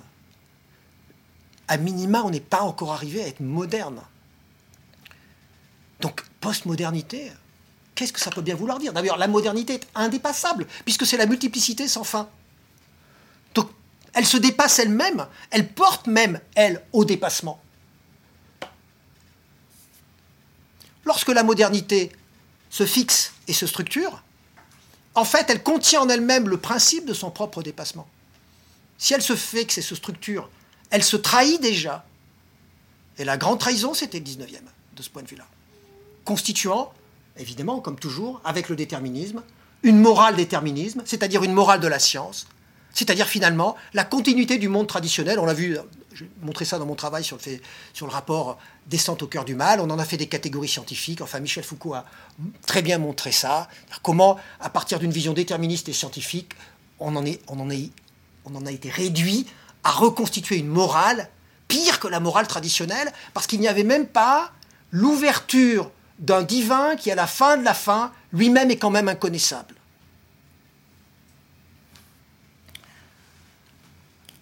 C'est pour ça que je réhabilite aussi ce terme d'ubris, c'est le dernier terme que je voulais évoquer, parce que l'ubris, c'est la force du dépassement. C'est le fait de surmonter. Ubris, c'est l'hybridation, l'ubris. C'est la, même. Euh, c'est l'hybridation. L'ubris, c'est l'ébriété qui est le contraire de la dépendance à l'alcool. C'est transcender, peut-être par l'alcool, peut-être par des drogues, peut-être par tout ce que vous voulez, peut-être par justement la drogue beaucoup plus grave qui est la drogue conventionnelle.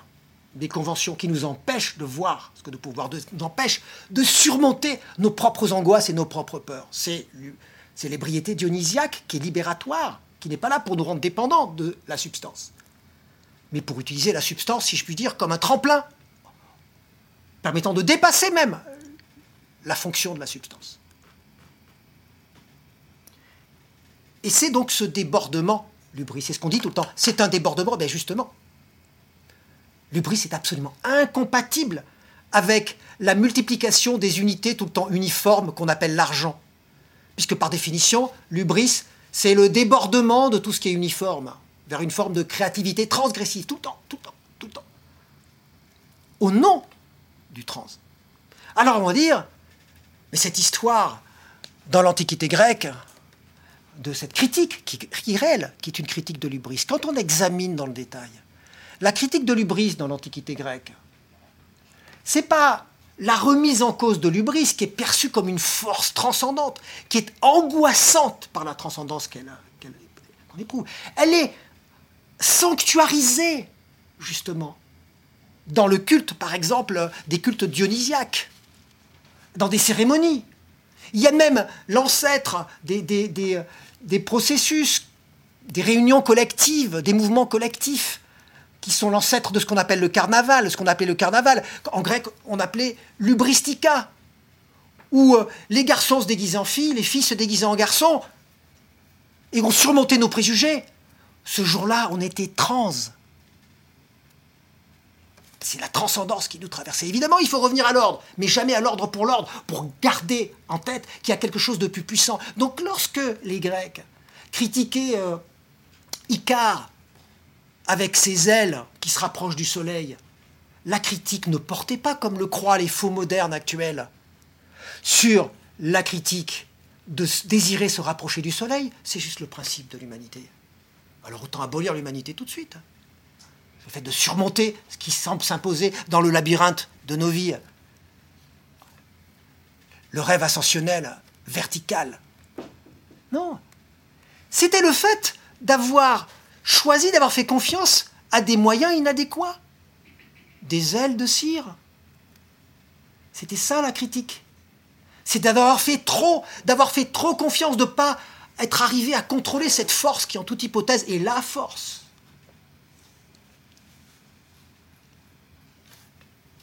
Donc c'est la question de la mesure avec l'ubris, et donc le dialogue entre hubris, mesure, mesure, hubris, non pas pour l'éliminer. Alors que le 19e siècle, le 18e siècle plutôt, le 18e siècle a fait ce pari direct de l'ubris, du dépassement, avec un enthousiasme incroyable. Et le 19e siècle, c'est la répression de l'ubris. Au nom du fait que ça serait mal, que ça, en faisant même un dépassement, euh, comment dire, la critique du dépassement par l'ubris, au nom d'une morale scientifique, médicalisée, psychiatrisée, pour parler comme, euh, Foucault, à ce niveau-là.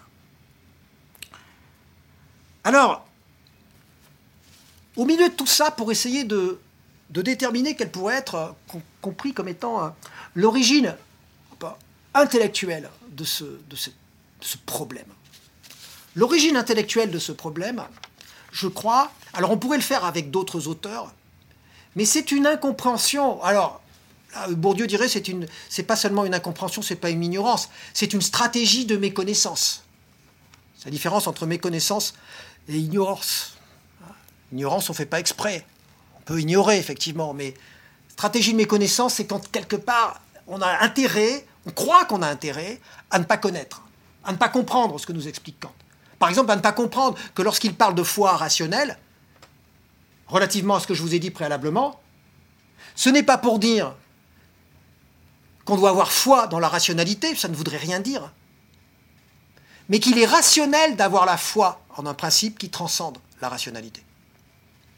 Pour pouvoir tout le temps garder en tête qu'aucune dogmatique, qu'aucune fermeture ne peut rendre compte du réel, que le réel reste entier et plus grand que ce qu'il apparaît, quel que soit l'agrandissement via le microscope électronique des molécules, des atomes ou de tout ce que vous voulez.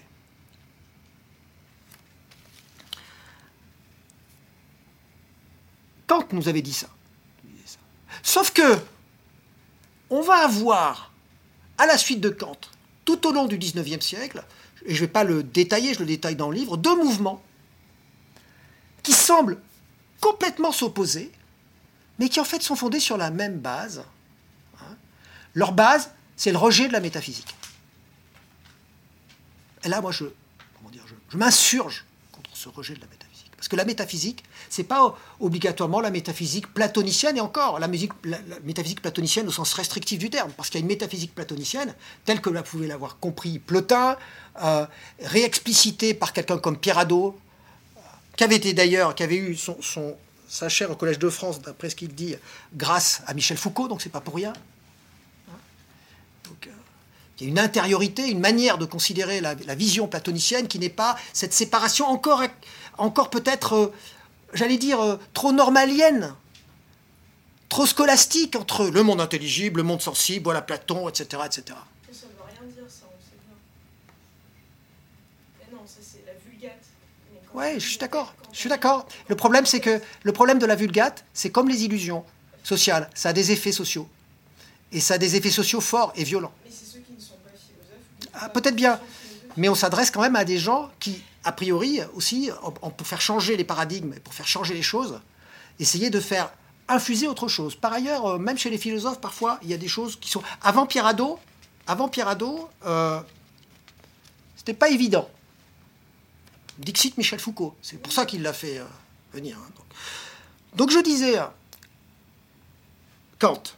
Et face à ça, on a d'un côté une philosophie qui va se développer, qu'on va appeler la philosophie analytique, avec un mouvement qui s'appelle le positivisme logique, que je ne détaille pas, et qui a pour objet donc de nous expliquer qu'on peut connaître l'entièreté du réel, et si ce n'est qu'on ne peut pas connaître l'entièreté du réel, pour certains, on dire c'est peut-être pas possible, en tout cas, on peut avoir un langage qui soit un langage pur, un langage parfait, un langage complètement logique. C'est le rêve de Bertrand Russell et d'autres euh, positivistes euh, logiques. Et donc ces gens-là, ils vont dire, la métaphysique, c'est un salmigondi incompréhensible, ça n'a aucun sens, c'est nonsensical.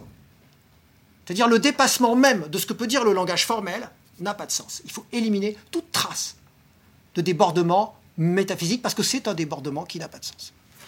Et en face, on moi ce que j'appelle pas la phénoménologie justement, mais l'Heideggerianisme. J'ai fait, ma, fait mon, mémoire de maîtrise sur Heidegger et j'ai l'impression de m'être fait avoir par Heidegger.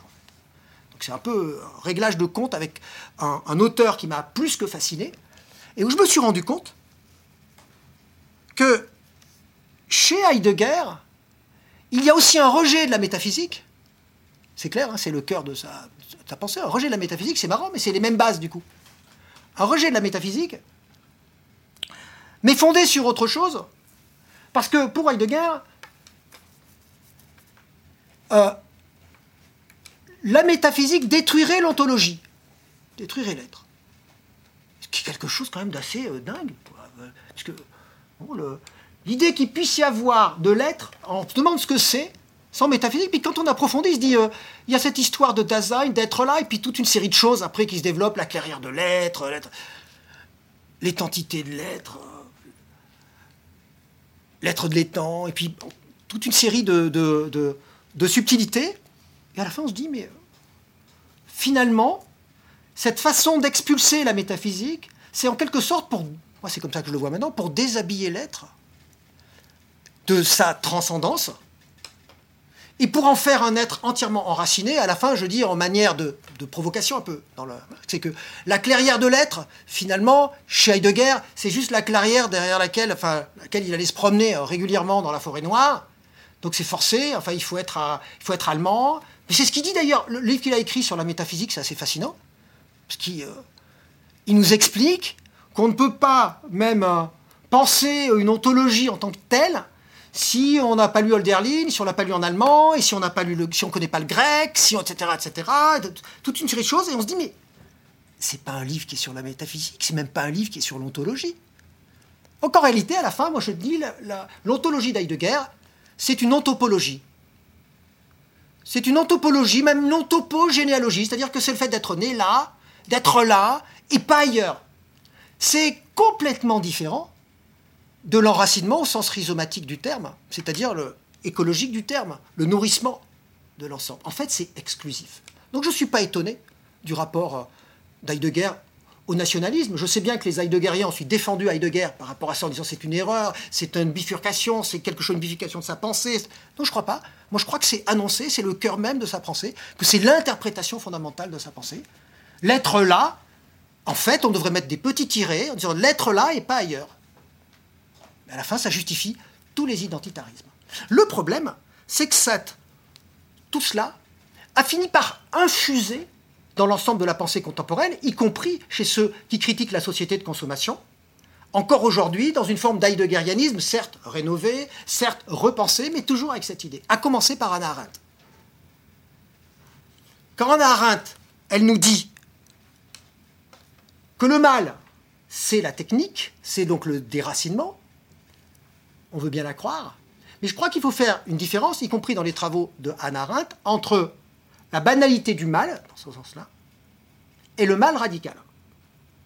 Je crois que la banalité du mal, c'est effectivement la technique pour la technique, le remplissage pour le remplissage, et c'est ce qui s'est passé au XIXe siècle, cette espèce d'inertialisme qui est porté par la pensée de la philosophie analytique, qui veut faire même de l'éthique des équations, qui veut tout mettre en quantité, mais qu'en réalité, lorsqu'elle critique, par exemple, lorsqu'elle fait l'analyse d'Eichmann, et qu'elle dit, Eichmann, c'est la banalité du mal, c'est-à-dire le, il a même plus, il a, même plus le sens moral, c'est l'obéissance mécanique, donc c'est la mécanisation complète, l'irresponsabilité totale. Je crois qu'il y a chez Eichmann, et elle l'avait perçu d'ailleurs, chez Eichmann, une forme d'hypocrisie pour essayer de nier sa responsabilité, parce qu'en réalité, s'il n'y avait pas eu la focalisation sur l'identité pour l'identité, l'identité arienne pour l'identité arienne, etc., eh bien, il n'y aurait pas eu focalisation de l'appareillage technique sur ce qui supposé être celui, ceux qui sont en reste. Et on verra cette notion d'en reste est importante chez moi, la notion de ce qui est en reste. Puisque quand on fait le pari de la transcendance, rien n'est en reste, quel que soit le périmètre. Donc on n'a jamais la justification de destruction, quelle qu'elle soit, de l'autre ou de soi-même. Donc ce que je essaye de montrer, c'est que Emmanuel Kant, quand il écrit par exemple Prolégomène à toute métaphysique future, sont vraiment des prolégomènes. C'est pas la remise en cause de la métaphysique chez Kant, du tout. Quand on lit le détail des prolégomènes à, toute métaphysique future, c'est que c'est comme s'il n'avait pas eu le temps, pas le courage ou pas la force de renouveler la métaphysique conformément au dépassement des dogmatismes qu'il appelait de ses voeux, mais qui laissait à l'avenir la possibilité de construire des métaphysiques que moi j'appelle des métaphysiques concrètes. C'est-à-dire des métaphysiques non duelles. Des métaphysiques euh, rhizomatiques en quelque sorte. Ouvertes. Et c'était ça, en réalité, le projet, la- l'ambition fondamentale. Donc, euh, on peut se poser quand même la question, on peut réduire finalement. La question à un problème essentiel, c'est cette promesse merveilleuse, enfin, moi que je trouve inédite et fondamentale, qui est la promesse de la vie. Pourquoi face à cette promesse de la vie, nous avons choisi la mort? Le 19e siècle, c'est-à-dire l'enfermement dans un déterminisme absolu. Certains vont nous dire c'est par pragmatisme, parce que la science développait des concepts de plus en plus, nous montrant que si on était réaliste, on ne pouvait que concevoir qu'il n'y a que matière inerte, etc. Parfaitement faux. La science développait de plus en plus des concepts qui s'opposaient à cela. Et en XXe siècle, alors c'est l'explosion, hein, avec euh, toute une série de concepts euh, euh, qui remettaient en cause la vision inertialiste de l'existence, mais en même temps avec une résistance d'un certain monde scientifique, pas tout le monde scientifique, en particulier les sciences qui sont les plus proches du pouvoir, allant de la médecine en passant par ce qu'on appelle aujourd'hui les sciences cognitives, et aujourd'hui même avec l'informatique, les gens qui sont tenants de l'intelligence artificielle, qui en réalité, sont des sciences du contrôle, vont, nous vont imposer une épistémologie, un ordre des sciences qui serait un ordre inertialiste, dur, pur, etc. Tandis que la science fondamentale, la physique théorique ou même les mathématiques, va au contraire de plus en plus valider l'hypothèse que j'appelle l'hypothèse chaos, c'est-à-dire de, du dépassement, du dépassement, du dépassement et de la non-restriction. Mais c'est comme si on s'était volontairement maintenu de ce côté-là, par une sorte de, masochisme. Moi, je crois que ça peut être compréhensible, ce qui s'est passé, à travers la notion de vertige, comme devant le vide. Le vide, la puissance des possibilités. Et quand on a le vertige, il y a deux possibilités.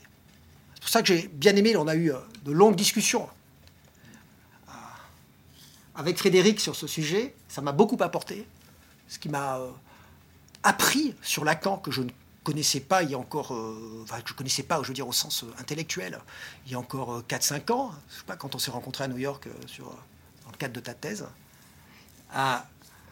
parce que c'est ce que je disais déjà dans le livre, et quand tu relisais, tu dis, mais c'est ça. C'est pour ça que tu m'avais interviewé pour la Lacanian Review sur le sujet, justement et je disais déjà dans le livre sans avoir lu euh, Lacan, donc je me suis dit, mais c'est, euh, c'est, fou cette, euh, cette conjonction, que le problème, ce n'est pas l'angoisse du vide, puisque l'angoisse, c'est en quelque, elle est en quelque sorte intrinsèque à la réalisation de ce que j'appelle la transcendance brute ou le chaos ou le vide, si vous voulez.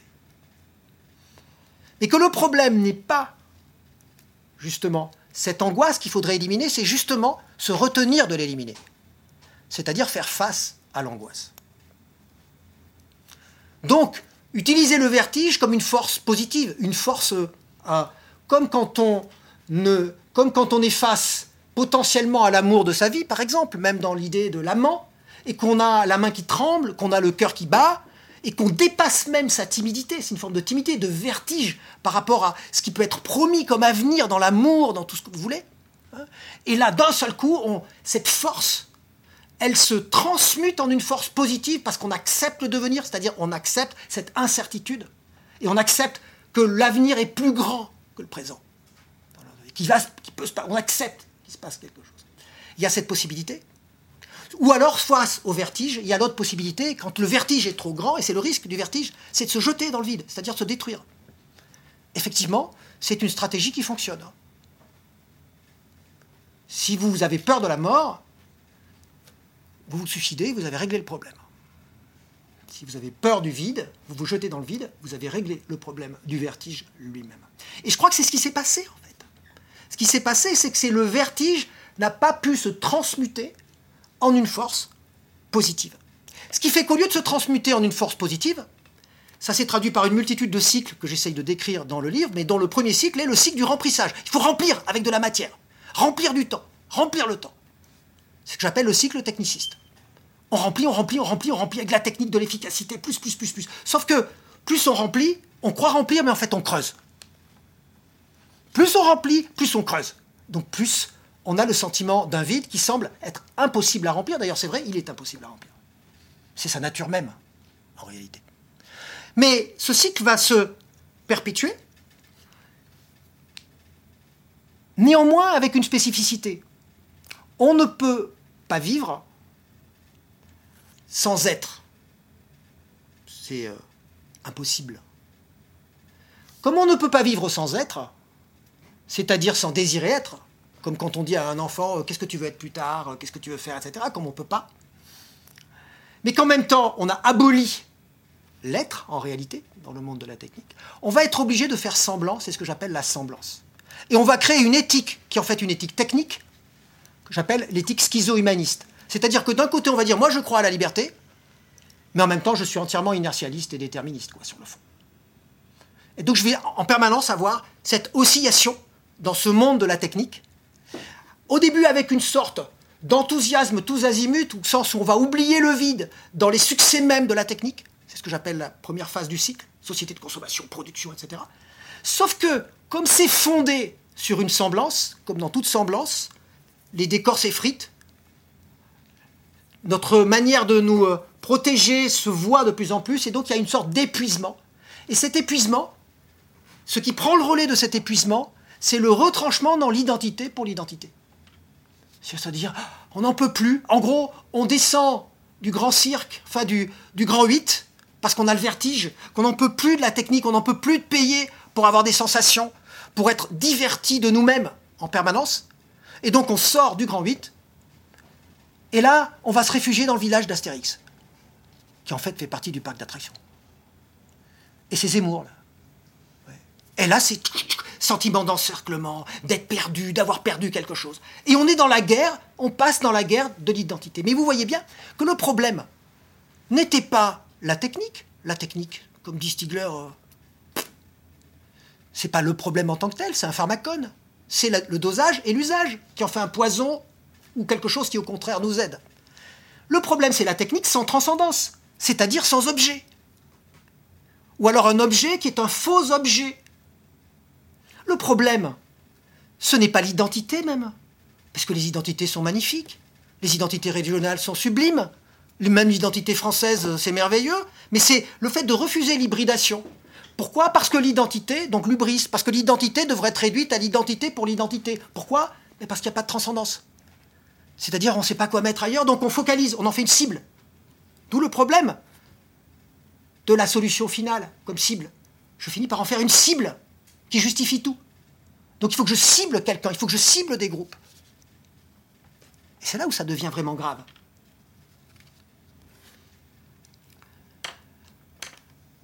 On parle de quantité dans notre monde. Il y a un autre petit concept. J'ai essayé de, une notion que j'ai essayé de conceptualiser, ce que j'appelle la qualitatisation. Parce qu'on nous dit, le monde moderne, c'est le règne de la quantité. Je dis, oui, c'est le règne de la quantité, plus de quantité, c'est clair. Mais par rapport à cette idée de semblance et schizo-humanisme, je vous demanderais d'être attentif parce que ça a l'air un peu tordu, mais c'est pas tordu en fait.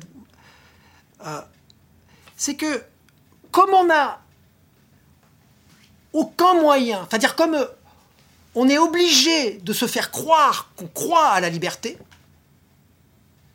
parce que sinon il n'y a plus de démocratie, c'est le mystère du, suffrage, etc., qu'on est obligé de se faire croire. Mais au fond, on ne peut pas y croire, puisqu'on est déterministe.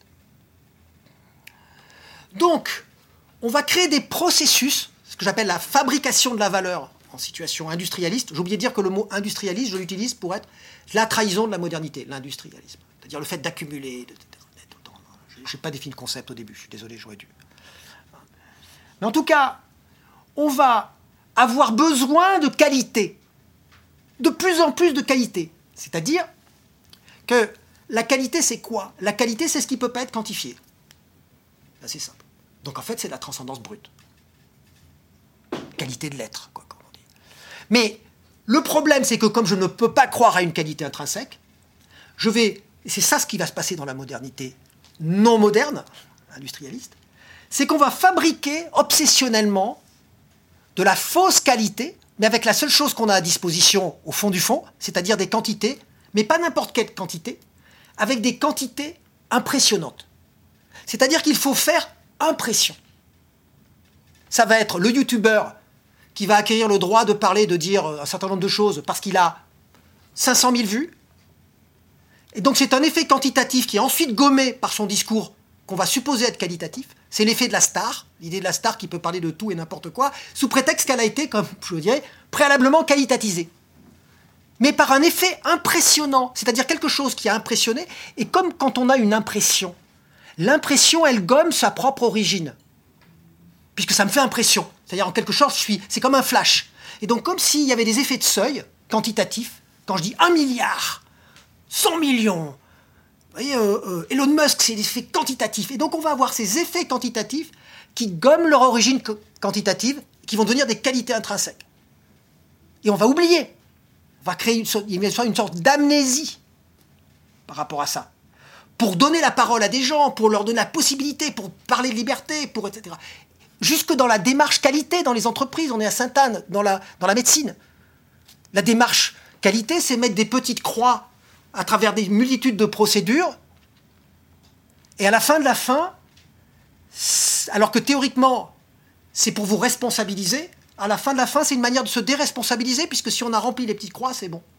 Donc c'est la négation de ma subjectivité, de ma propre qualité, posée à l'extérieur, sur un papier, avec les petites croix. Et donc on va voir tous ces processus, ces nouveaux processus de fabrication de la valeur, de fausse qualité, de faire comme si on croyait à des qualités auxquelles on ne peut pas croire pour pouvoir continuer à exister. Et ça, ça s'use, et c'est ça qui va nous faire, ça s'épuise, c'est ça qui va nous faire plonger dans l'identitarisme.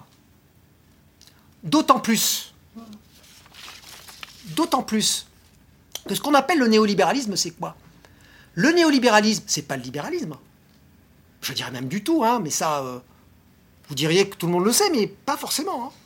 Non, non, non, il y a quand même beaucoup de gens, mais vous avez raison, mais vous avez raison. Je veux dire, quand on fait de la philosophie, on le sait. Hein c'est daté, ce sont des concepts très spécifiques, c'est l'idée de non seulement contrôler, mais de refabriquer l'humain pour l'adapter au marché. Ça va plus loin. C'est même, même ne plus croire au marché. Non seulement ni à l'humain ni au marché, mais de croire qu'il faut le préalablement, industriellement, l'adapter au marché. Ce qui fait que même des processus comme par exemple la méditation, moi que je pratique, donc je revendique la chose, ça va devenir des méditations consistant à, faire le plein de conscience, comme quand on parle de pleine conscience. Donc pour être de plus en plus disponible et refabriqué et optimisé pour le marché. Au lieu d'être, au contraire, le lâcher prise vers ce chaos qui est la garantie de la liberté. Ça va être inversé, toujours ça va être une question de fabriquer du combustible, se remplir, se remplir, se remplir, y compris de conscience, y compris de bonheur, y compris à tous les niveaux. Ça va finir par aboutir à ce que ce néolibéralisme, à ce que j'appelle le corrélationnisme, qui est en quelque sorte le néolibéralisme avancé, dans, mon, dans mes petites explications, parce que c'est le moment où on s'est tellement refabriqué que via l'outil numérique généralisé, nous sommes réduits à des profils. C'est-à-dire que nous nous auto-profilons sans avoir besoin d'une extériorité qui serait là pour nous contrôler, même d'entreprise, on le fait tout seul. On s'autoprofile via Facebook. C'est intéressant que ça s'appelle Facebook. hein. Et c'est un ensemble de données qui sont elles-mêmes utilisées par des opérateurs économiques, par des opérateurs sociaux, euh, par des opérateurs politiques, par nous-mêmes, pour faire partie de certains groupes qui semblent être mieux profilés, et donc nous devenons des profils. Mais ce qui est intéressant, c'est que profil, c'est seulement une partie. C'est notre profil. Nous sommes notre profil. C'est la négation de l'être, le profil. C'est juste un profil, c'est une ombre, vous voulez.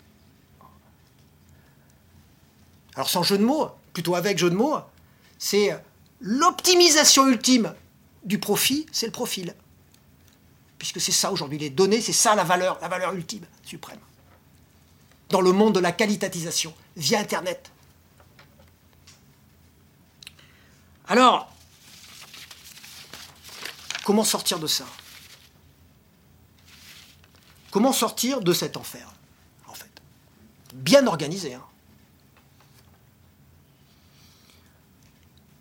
ben, Je crois justement que la possibilité de sortir de cet enfer, c'est la possibilité, c'est, alors si on parle de l'écologie justement, c'est de sortir de ce que j'appelle les trois strates de négativité, par exemple de l'écologie, ou de l'environnementalisme en général. La première strate de négativité, je ne sais pas si vous avez remarqué, mais tous les phénomènes qui sont décrits, mais on a raison parce que c'est vrai, ça ne veut pas dire, attention, Ça ne veut pas dire que ce n'est pas vrai. Ce que je dis au contraire. Puisque moi, mon objet, c'est de pouvoir y faire face. Mais d'une autre manière. Dire, c'est euh, euh, la montée des eaux, euh, le trou dans la couche d'ozone, le climat. C'est-à-dire, c'est que des descriptions négatives des phénomènes. Mais vraiment, rien ne va. Mais ça, on avait commencé socialement et économiquement dès les années 80. On a cru que c'était une vraie critique économique et sociale de dire ça, c'est la crise, c'est le chômage, etc. En fait, on nourrissait les prétextes du néolibéralisme en faisant ça. Alors, première strate de négativité, descriptive. Deuxième strate de négativité, de négativité, les solutions. Depuis le Club de Rome, décroissance. J'ai pas dit qu'il fallait pas de la décroissance. hein. En revanche, on a le sentiment que la solution qui se constitue en tant que telle et qui est sa propre fin, c'est il faut, faire, il faut se faire tout petit. Il faut moins agir, il faut moins être.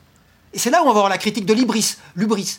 Ah, l'ubris, c'est justement sortir de soi. Il ne faut pas sortir de soi. Il faut qu'on en fasse moins. Il faut qu'on soit plus petit, plus étroit, parce qu'on en a trop fait. On a détruit la planète. Ce qui est vrai par ailleurs. Et vous verrez, c'est pas ça. Donc on se détruit. on- il faut faire plus petit, plus petit, plus petit, plus petit, plus petit. Le tri sélectif. Mais on ne fonde pas une politique publique désirable sur le tri sélectif. Parce que tout le monde va en parler, tout le monde va savoir que c'est la seule solution, mais presque personne ne va le faire. Parce qu'on ne fait que ce qui est désirable. Parce qu'on ne fait que ce qui, est, qui relève de l'attente, de l'amour, du mieux, du plus, d'autre chose. Seulement, il faut offrir une autre forme de croissance. C'est ce qui. On s'est moqué des années 60, la Beat Generation aux États-Unis, et des années 70, des communautés où on offrait une forme de croissance autre. On n'est pas obligé de choisir celle-là, spirituelle, avec le yoga et toutes ces choses-là. Et il y avait, et je vous dis, c'est eux qui ont inauguré le tri sélectif, le rapport euh, concret à la nature des utopies concrètes. C'est là d'ailleurs où euh, se sont développées euh, les- des, philosophies qui étaient souchées sur ces expériences, y compris la pensée de Gilles Deleuze, de Guattari et d'autres. On s'en moque, mais c'est mieux que le développement durable. C'était du développement durable rhizomatique, c'était pas du développement durable qui finit par être du, de la, de la recapitalisation, si je puis dire. Et puis la troisième strate de négativité, c'est la négativité morale, c'est la pire. C'est de dire, en fait, c'est la faute de la modernité, justement. Ce que j'essaie de montrer, c'est que c'est pas du tout la faute de la modernité. C'est la faute de la bifurcation, de la trahison, de l'incapacité à assumer notre liberté moderne. Et donc à créer un système complètement mortifère pour de remplissage pur, de prise de possession qui ne supporte pas, qui ne supporte pas l'être et d'être même.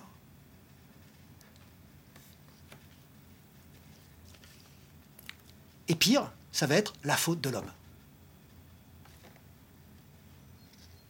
Et d'accord, d'accord, c'est en tout cas la responsabilité de l'homme à un certain niveau. Mais qu'est-ce que ça change de de, en permanence, dans les discours publics, d'expliquer en quoi c'est la faute de l'homme, c'est la faute de l'homme, c'est la faute de l'homme, c'est la faute de l'homme, c'est la faute de l'homme. On s'en fout en fait. Moi je crois c'est ce que je disais déjà dans, dans Descente au cœur du mal. Il y a une manière un peu dégueulasse, moi je trouve, de s'apesantir sur les questions féministes chez beaucoup d'hommes, hein, et même de s'auto-culpabiliser, qui est quelque part une manière de nier sa responsabilité. C'est-à-dire, ah, je suis coupable. Non, c'est pas la question de ta queue. Il peut y avoir des coupables, réellement coupables, monstrueux en tant que tels. Mais c'est la question de la responsabilité collective, qui est une incitation à l'action, qui n'est pas une incitation à se retrancher dans une sorte de bouderie qui relève de la mauvaise foi et finalement qui ne change rien. Donc comment créer cette ouverture? Ben, Je crois qu'il y a l'art, la philosophie et la politique. Mais l'art, la philosophie et la politique, effectivement, autrement. Ce que j'appelle l'art, la philosophie et la politique hubristique. Justement. Alors qu'aujourd'hui, on est en sens inverse. Si on avait fait, si on pouvait dire quel, est l'opposé, moi, par rapport à ça, ça serait l'art, la philosophie, la politique dogmatique. C'est-à-dire vers l'enfermement. J'aime bien cette expression de Rilke, qui est la promesse de l'ouvert. La promesse de l'ouvert, c'est extraordinaire. Cette espèce d'effort qu'il y a à toujours ouvrir, quelles que soient les situations. C'est-à-dire que même si la situation a l'air pourrie, et elle est pourrie, on ne peut arriver à changer les choses qu'avec la promesse de l'ouvert, c'est-à-dire que si on promet un paradis, pour le dire de façon encore plus concrète, vraiment concrète, c'est pas parce qu'on va promettre à l'humanité éventuellement de se sauver dans une humanité qui sera quand même plus pourrie que ce qu'on aurait connu avant. Mais on va arriver à survivre et que ce qu'on propose c'est seulement la survie, et ça ne marche pas, ça ne, comme disent les managers, ça ne motive personne, ça ne motive pas les troupes. Hein J'aime pas trop ce mot, mais bon, je préfère le mot de désir. Euh. Et donc, l'ubris, c'est quoi L'ubris, c'est, je pense qu'il faut réhabiliter non seulement le mot, mais il faut réhabiliter le concept, il faut réhabiliter le sens de l'ubris, c'est-à-dire le sens de la positivité. Il faut désirer l'impossible. On n'attend pas sous un préau, sous la pluie, si on attend sous un préau, sous la pluie, que ça passe en se faisant tout petit, en disant je vais faire en sorte que ça fasse, ça marche pas. Si j'attends sous le préau l'amour de ma vie, je vous dis encore une fois, l'attente de l'amant, à ce moment-là, il y a quelque chose d'autre qui se passe. C'est-à-dire que d'un seul coup, j'imagine d'autres possibilités. C'est-à-dire que d'un seul coup, je refais le pari du devenir. Le pari du progrès, je terminerai par là, qui n'est pas du tout le programme. Puisque ce qu'a fait le 19e siècle avec l'industrialisme, c'est qu'en réalité, elle a réduit, elle a même redéfini le 19e siècle, le progrès comme programme. Mais le programme, c'est la négation du temps, c'est la négation du progrès. Puisque à partir du moment où c'est un programme, c'est comme si on savait déjà tout ce qui allait advenir. Donc c'est plus, plus, plus l'avenir. C'est un faux avenir. L'avenir, il transcende le présent tel qu'il est donné. Et donc refaire ce pari-là, ça serait ce que les chrétiens peut-être parfois sans trop le comprendre, appelle non pas l'espoir, mais l'espérance. Et on a besoin d'espérance, on a besoin de sainteté et d'héroïsme. L'écologiste du futur, pour moi, c'est pas le type qui se focalise sur le tri sélectif, c'est celui qui pratique le tri sélectif parce qu'il sait que le tri sélectif le conduit ailleurs, vers une réalité supérieure, vers une positivité supérieure. Donc c'est susceptible de tendre ses désirs, son désir d'être vers autre chose. Et c'est ça qui nous permet de sortir de cette espèce de dépression collective qui trouve à mon sens son origine dans cette bifurcation, dans cette incapacité au XIXe siècle à assumer cette promesse unique, singulière, faramineuse de la modernité. Voilà ce que je peux vous dire dans un premier temps.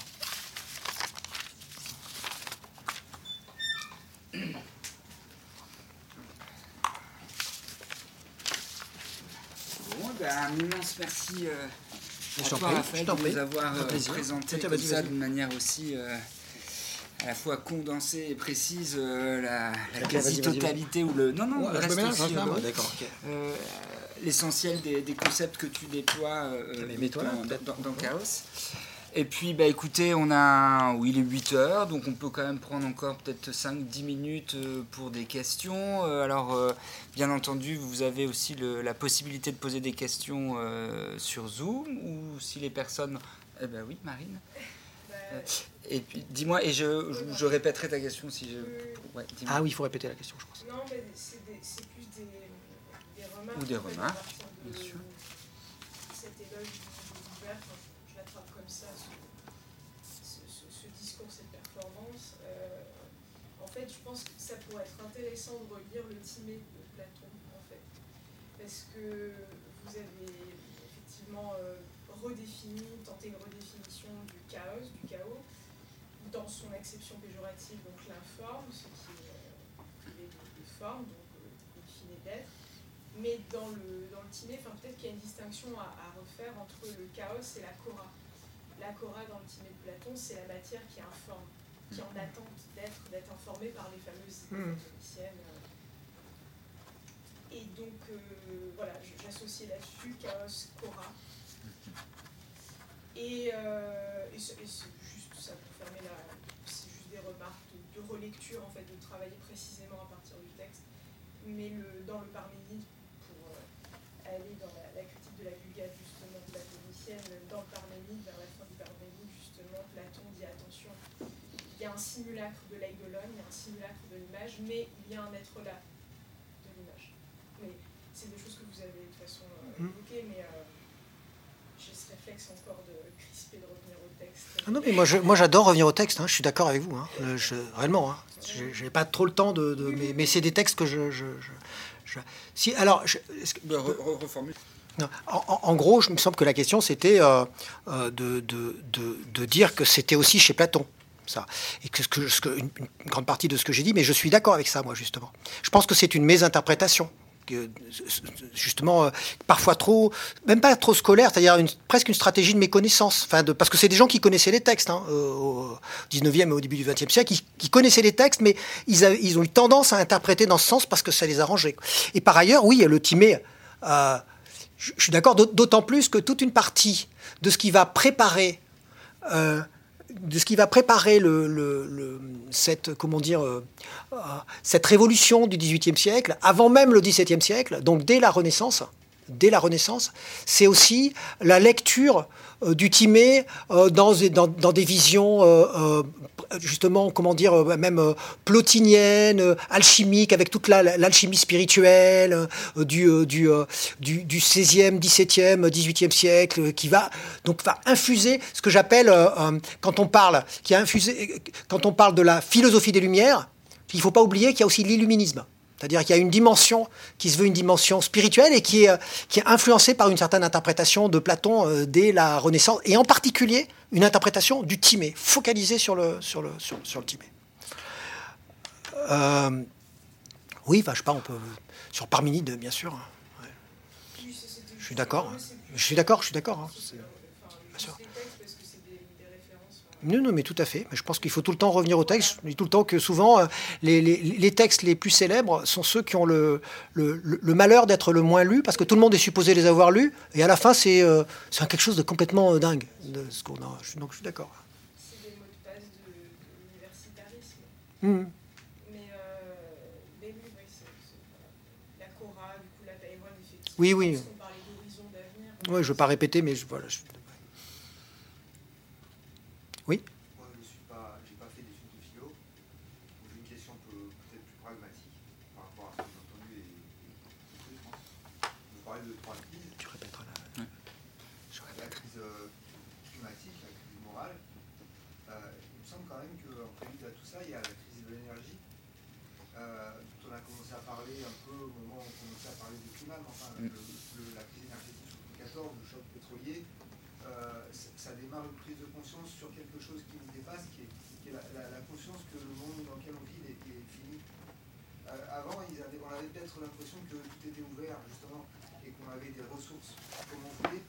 Et là, on se rend compte euh, que c'est pas possible, et qu'en plus, l'effondrement bon, qui va découler sur la barbarie, il va sûrement arriver parce qu'on aura plus de pétrole pour faire rouler les camions. Et ça, ça nous prend et c'est du concret. C'est pas le, le, le, bouleversement climatique qui va arriver, mais qui ne sait pas trop ni comment. C'est un truc qui est programmé et, qui justement nous angoisse, je pense tous, parce que euh, on se rend compte qu'on ne peut plus continuer trop à rouler, mais c'est pas trop parce qu'on a honte de, de polluer, hein, c'est parce qu'on se rend compte qu'on n'aura plus d'essence. Voilà. Et, ça, cette peur-là, euh, je crois qu'elle sous-tend tous les mécanismes qui font que il eh ben, y, a, y a les, les émours qui arrivent aussi. Mm.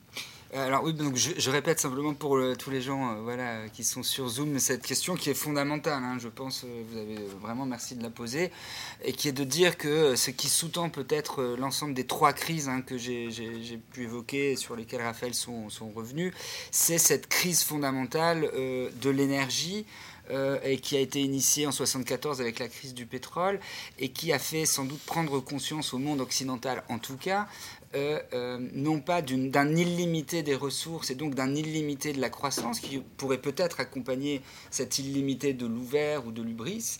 Euh, et, et, là, bah, Raphaël répondra là-dessus. mais qui, au contraire, donc, nous donne le sentiment d'une finitude et cette finitude va nous conduire précisément à devoir lâcher un certain nombre de, de modes d'être qu'avait rendu possible la modernité, un certain mode de consommation, un certain mode de jouissance, et que euh, la prise de conscience de cette finitude et de cette fin annoncée euh, de ces types de jouissance est euh, fondamentalement ce qui provoque en nous cette angoisse, cette paralysie et donc aussi cette clôture identitariste dont, dont mmh. tu parles. Alors, d'abord, moi, je non seulement je ne nie pas cette crise énergétique, mais c'est ma première strate. C'est pour ça que je dis la, la première strate, c'est euh, la première strate de négativité, c'est la description des phénomènes, quels qu'ils soient. C'est-à-dire, euh, phénomène, euh, ça peut être justement l'énergie, moins d'énergie, moins de ceci, moins de cela, etc. La, deuxième strate, c'est la réponse effective, qui est une réponse par la négativité, puisqu'il s'agit de se faire tout petit, de ne pas penser à d'autres formes de croissance, mais de penser qu'en termes de réduction. Alors moi je dis qu'il faut penser en termes de sortir de soi pour pouvoir produire des réductions à un certain niveau. Il faut proposer une forme de croissance, si je puis dire, alternative, spirituelle ou je ne sais pas quoi. Troisièmement, c'est la culpabilisation. Ça c'est une chose. Mais vous avez évoqué quelque chose de fondamental. La conscience de la finitude. De la finitude environnementale. Mais ça, ça remonte, c'est beaucoup plus ancien encore. C'est beaucoup plus ancien, il y a des travaux là-dessus. Je vous renvoie aux travaux de, Peter Sloterdijk sur la question de la globalisation. Parce que la globalisation, avant tout, c'est pas seulement euh, les échanges euh, mondiaux intensifiés, c'est une certaine représentation du monde comme globe. Et cette représentation du monde comme globe, c'est d'un seul coup la représentation du monde comme étant une structure, au sens physique, finie, avant même de réaliser. Et donc, quand on réalise que c'est une structure finie, immédiatement, il y a une angoisse, j'allais dire induite, même pré-induite, dans le processus de globalisation, ce que Peter Sloterdijk appelle la cartographie globale, le fait de cartographier, cartographier. Il y a cette espèce d'obsession de la cartographie, et donc de posséder ce monde avec l'image de, dans le film de Chaplin euh, du globe qui tourne comme s'il était extérieur à nous, quoi, comme si c'était, on est là, c'est un truc fini. L'idée que maintenant qu'on a cette conscience que le monde est fini, ne peut pas s'empêcher d'être angoissé par l'idée qu'il finisse, puisqu'il est fini. Alors que, la 10, on avait une vision, c'était de l'infinitude, justement, d'une infinitude contre laquelle il fallait lutter. C'est la vision classique de la Peyron, puisqu'on en a parlé. C'est-à-dire, c'est pas fini, au sens, c'est pas un terme positif. Mais ça va devenir un terme positif chez les romantiques, par l'infini. Ça va devenir un terme positif qui sera plus un terme. Parce que c'est ce qu'on désirait, on aimerait bien l'infini, vu que c'est fini vu qu'on voit bien que c'est fini. C'est ce qui est fini qui devient négatif. la conscience écologique, avant même, de se rendre compte de tout le mal effectif qu'on a pu faire, elle, est, souchée dans cette, dans cette vision-là.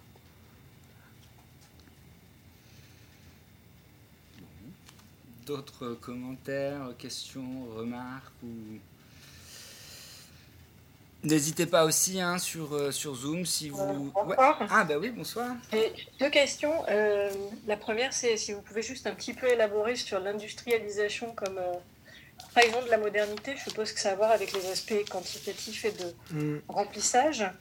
Et la deuxième, c'est en écoutant euh, les remarques sur l'angoisse de la finitude, je me dis, mais est-ce que c'est pas une angoisse Parce que ça renvoie Il y a quelque chose qui est retourné, j'ai l'impression parce que la seule chose qui peut être infinie, c'est la subjectivité, de toute façon. Euh, et, dans ce monde que vous décrivez, euh, justement, les subjectivités sont bridées, alors que euh, j'ai du mal à l'exprimer, mais quelque part, c'est la seule chose qui pourrait se générer à l'infini sans être définie par avance. Et donc, hmm pour moi, cette angoisse, elle est, elle est sur le mauvais objet, si on pouvait dire. Elle nous renvoie à quelque chose de préexistant, à la finitude des ressources. Alors, euh, donc l'avantage quand c'est posé par euh, Internet, c'est que tout le monde entend, et donc ça entre dans pas besoin de répéter. Euh, c'est un terme. en fait, je nomme industrialisme le système qui se met en place en, interprétant la modernité comme une stratégie de remplissage de ce vide, au lieu de faire face à ce vide, pour en faire virtuellement une puissance d'accomplissement, de, créativité, etc., pour le, dire euh, rapidement. Et donc c'est ça que j'appelle l'industrialisme. Et donc c'est pour ça que dans l'industrialisme, on est industrieux aussi. C'est-à-dire c'est la valeur du travail pour le travail aussi. Qu'on n'arrive plus à s'en passer. le travail, il n'y a rien de mieux, ça devient... C'est même plus les ressources qu'on va chercher par le travail. C'est assez fascinant ce retournement, hein. c'est encore autre chose. Hein. J'avais écrit un bouquin jadis sur le sujet. Mais c'est le travail lui-même qui devient une ressource qu'il faut cultiver en tant que tel. C'est une sorte de, renversement complètement euh, complètement, euh, complètement fou. Donc c'est pour ça que c'est vraiment euh, ça, l'industrialisme. Il faut qu'on remplisse à tous les niveaux.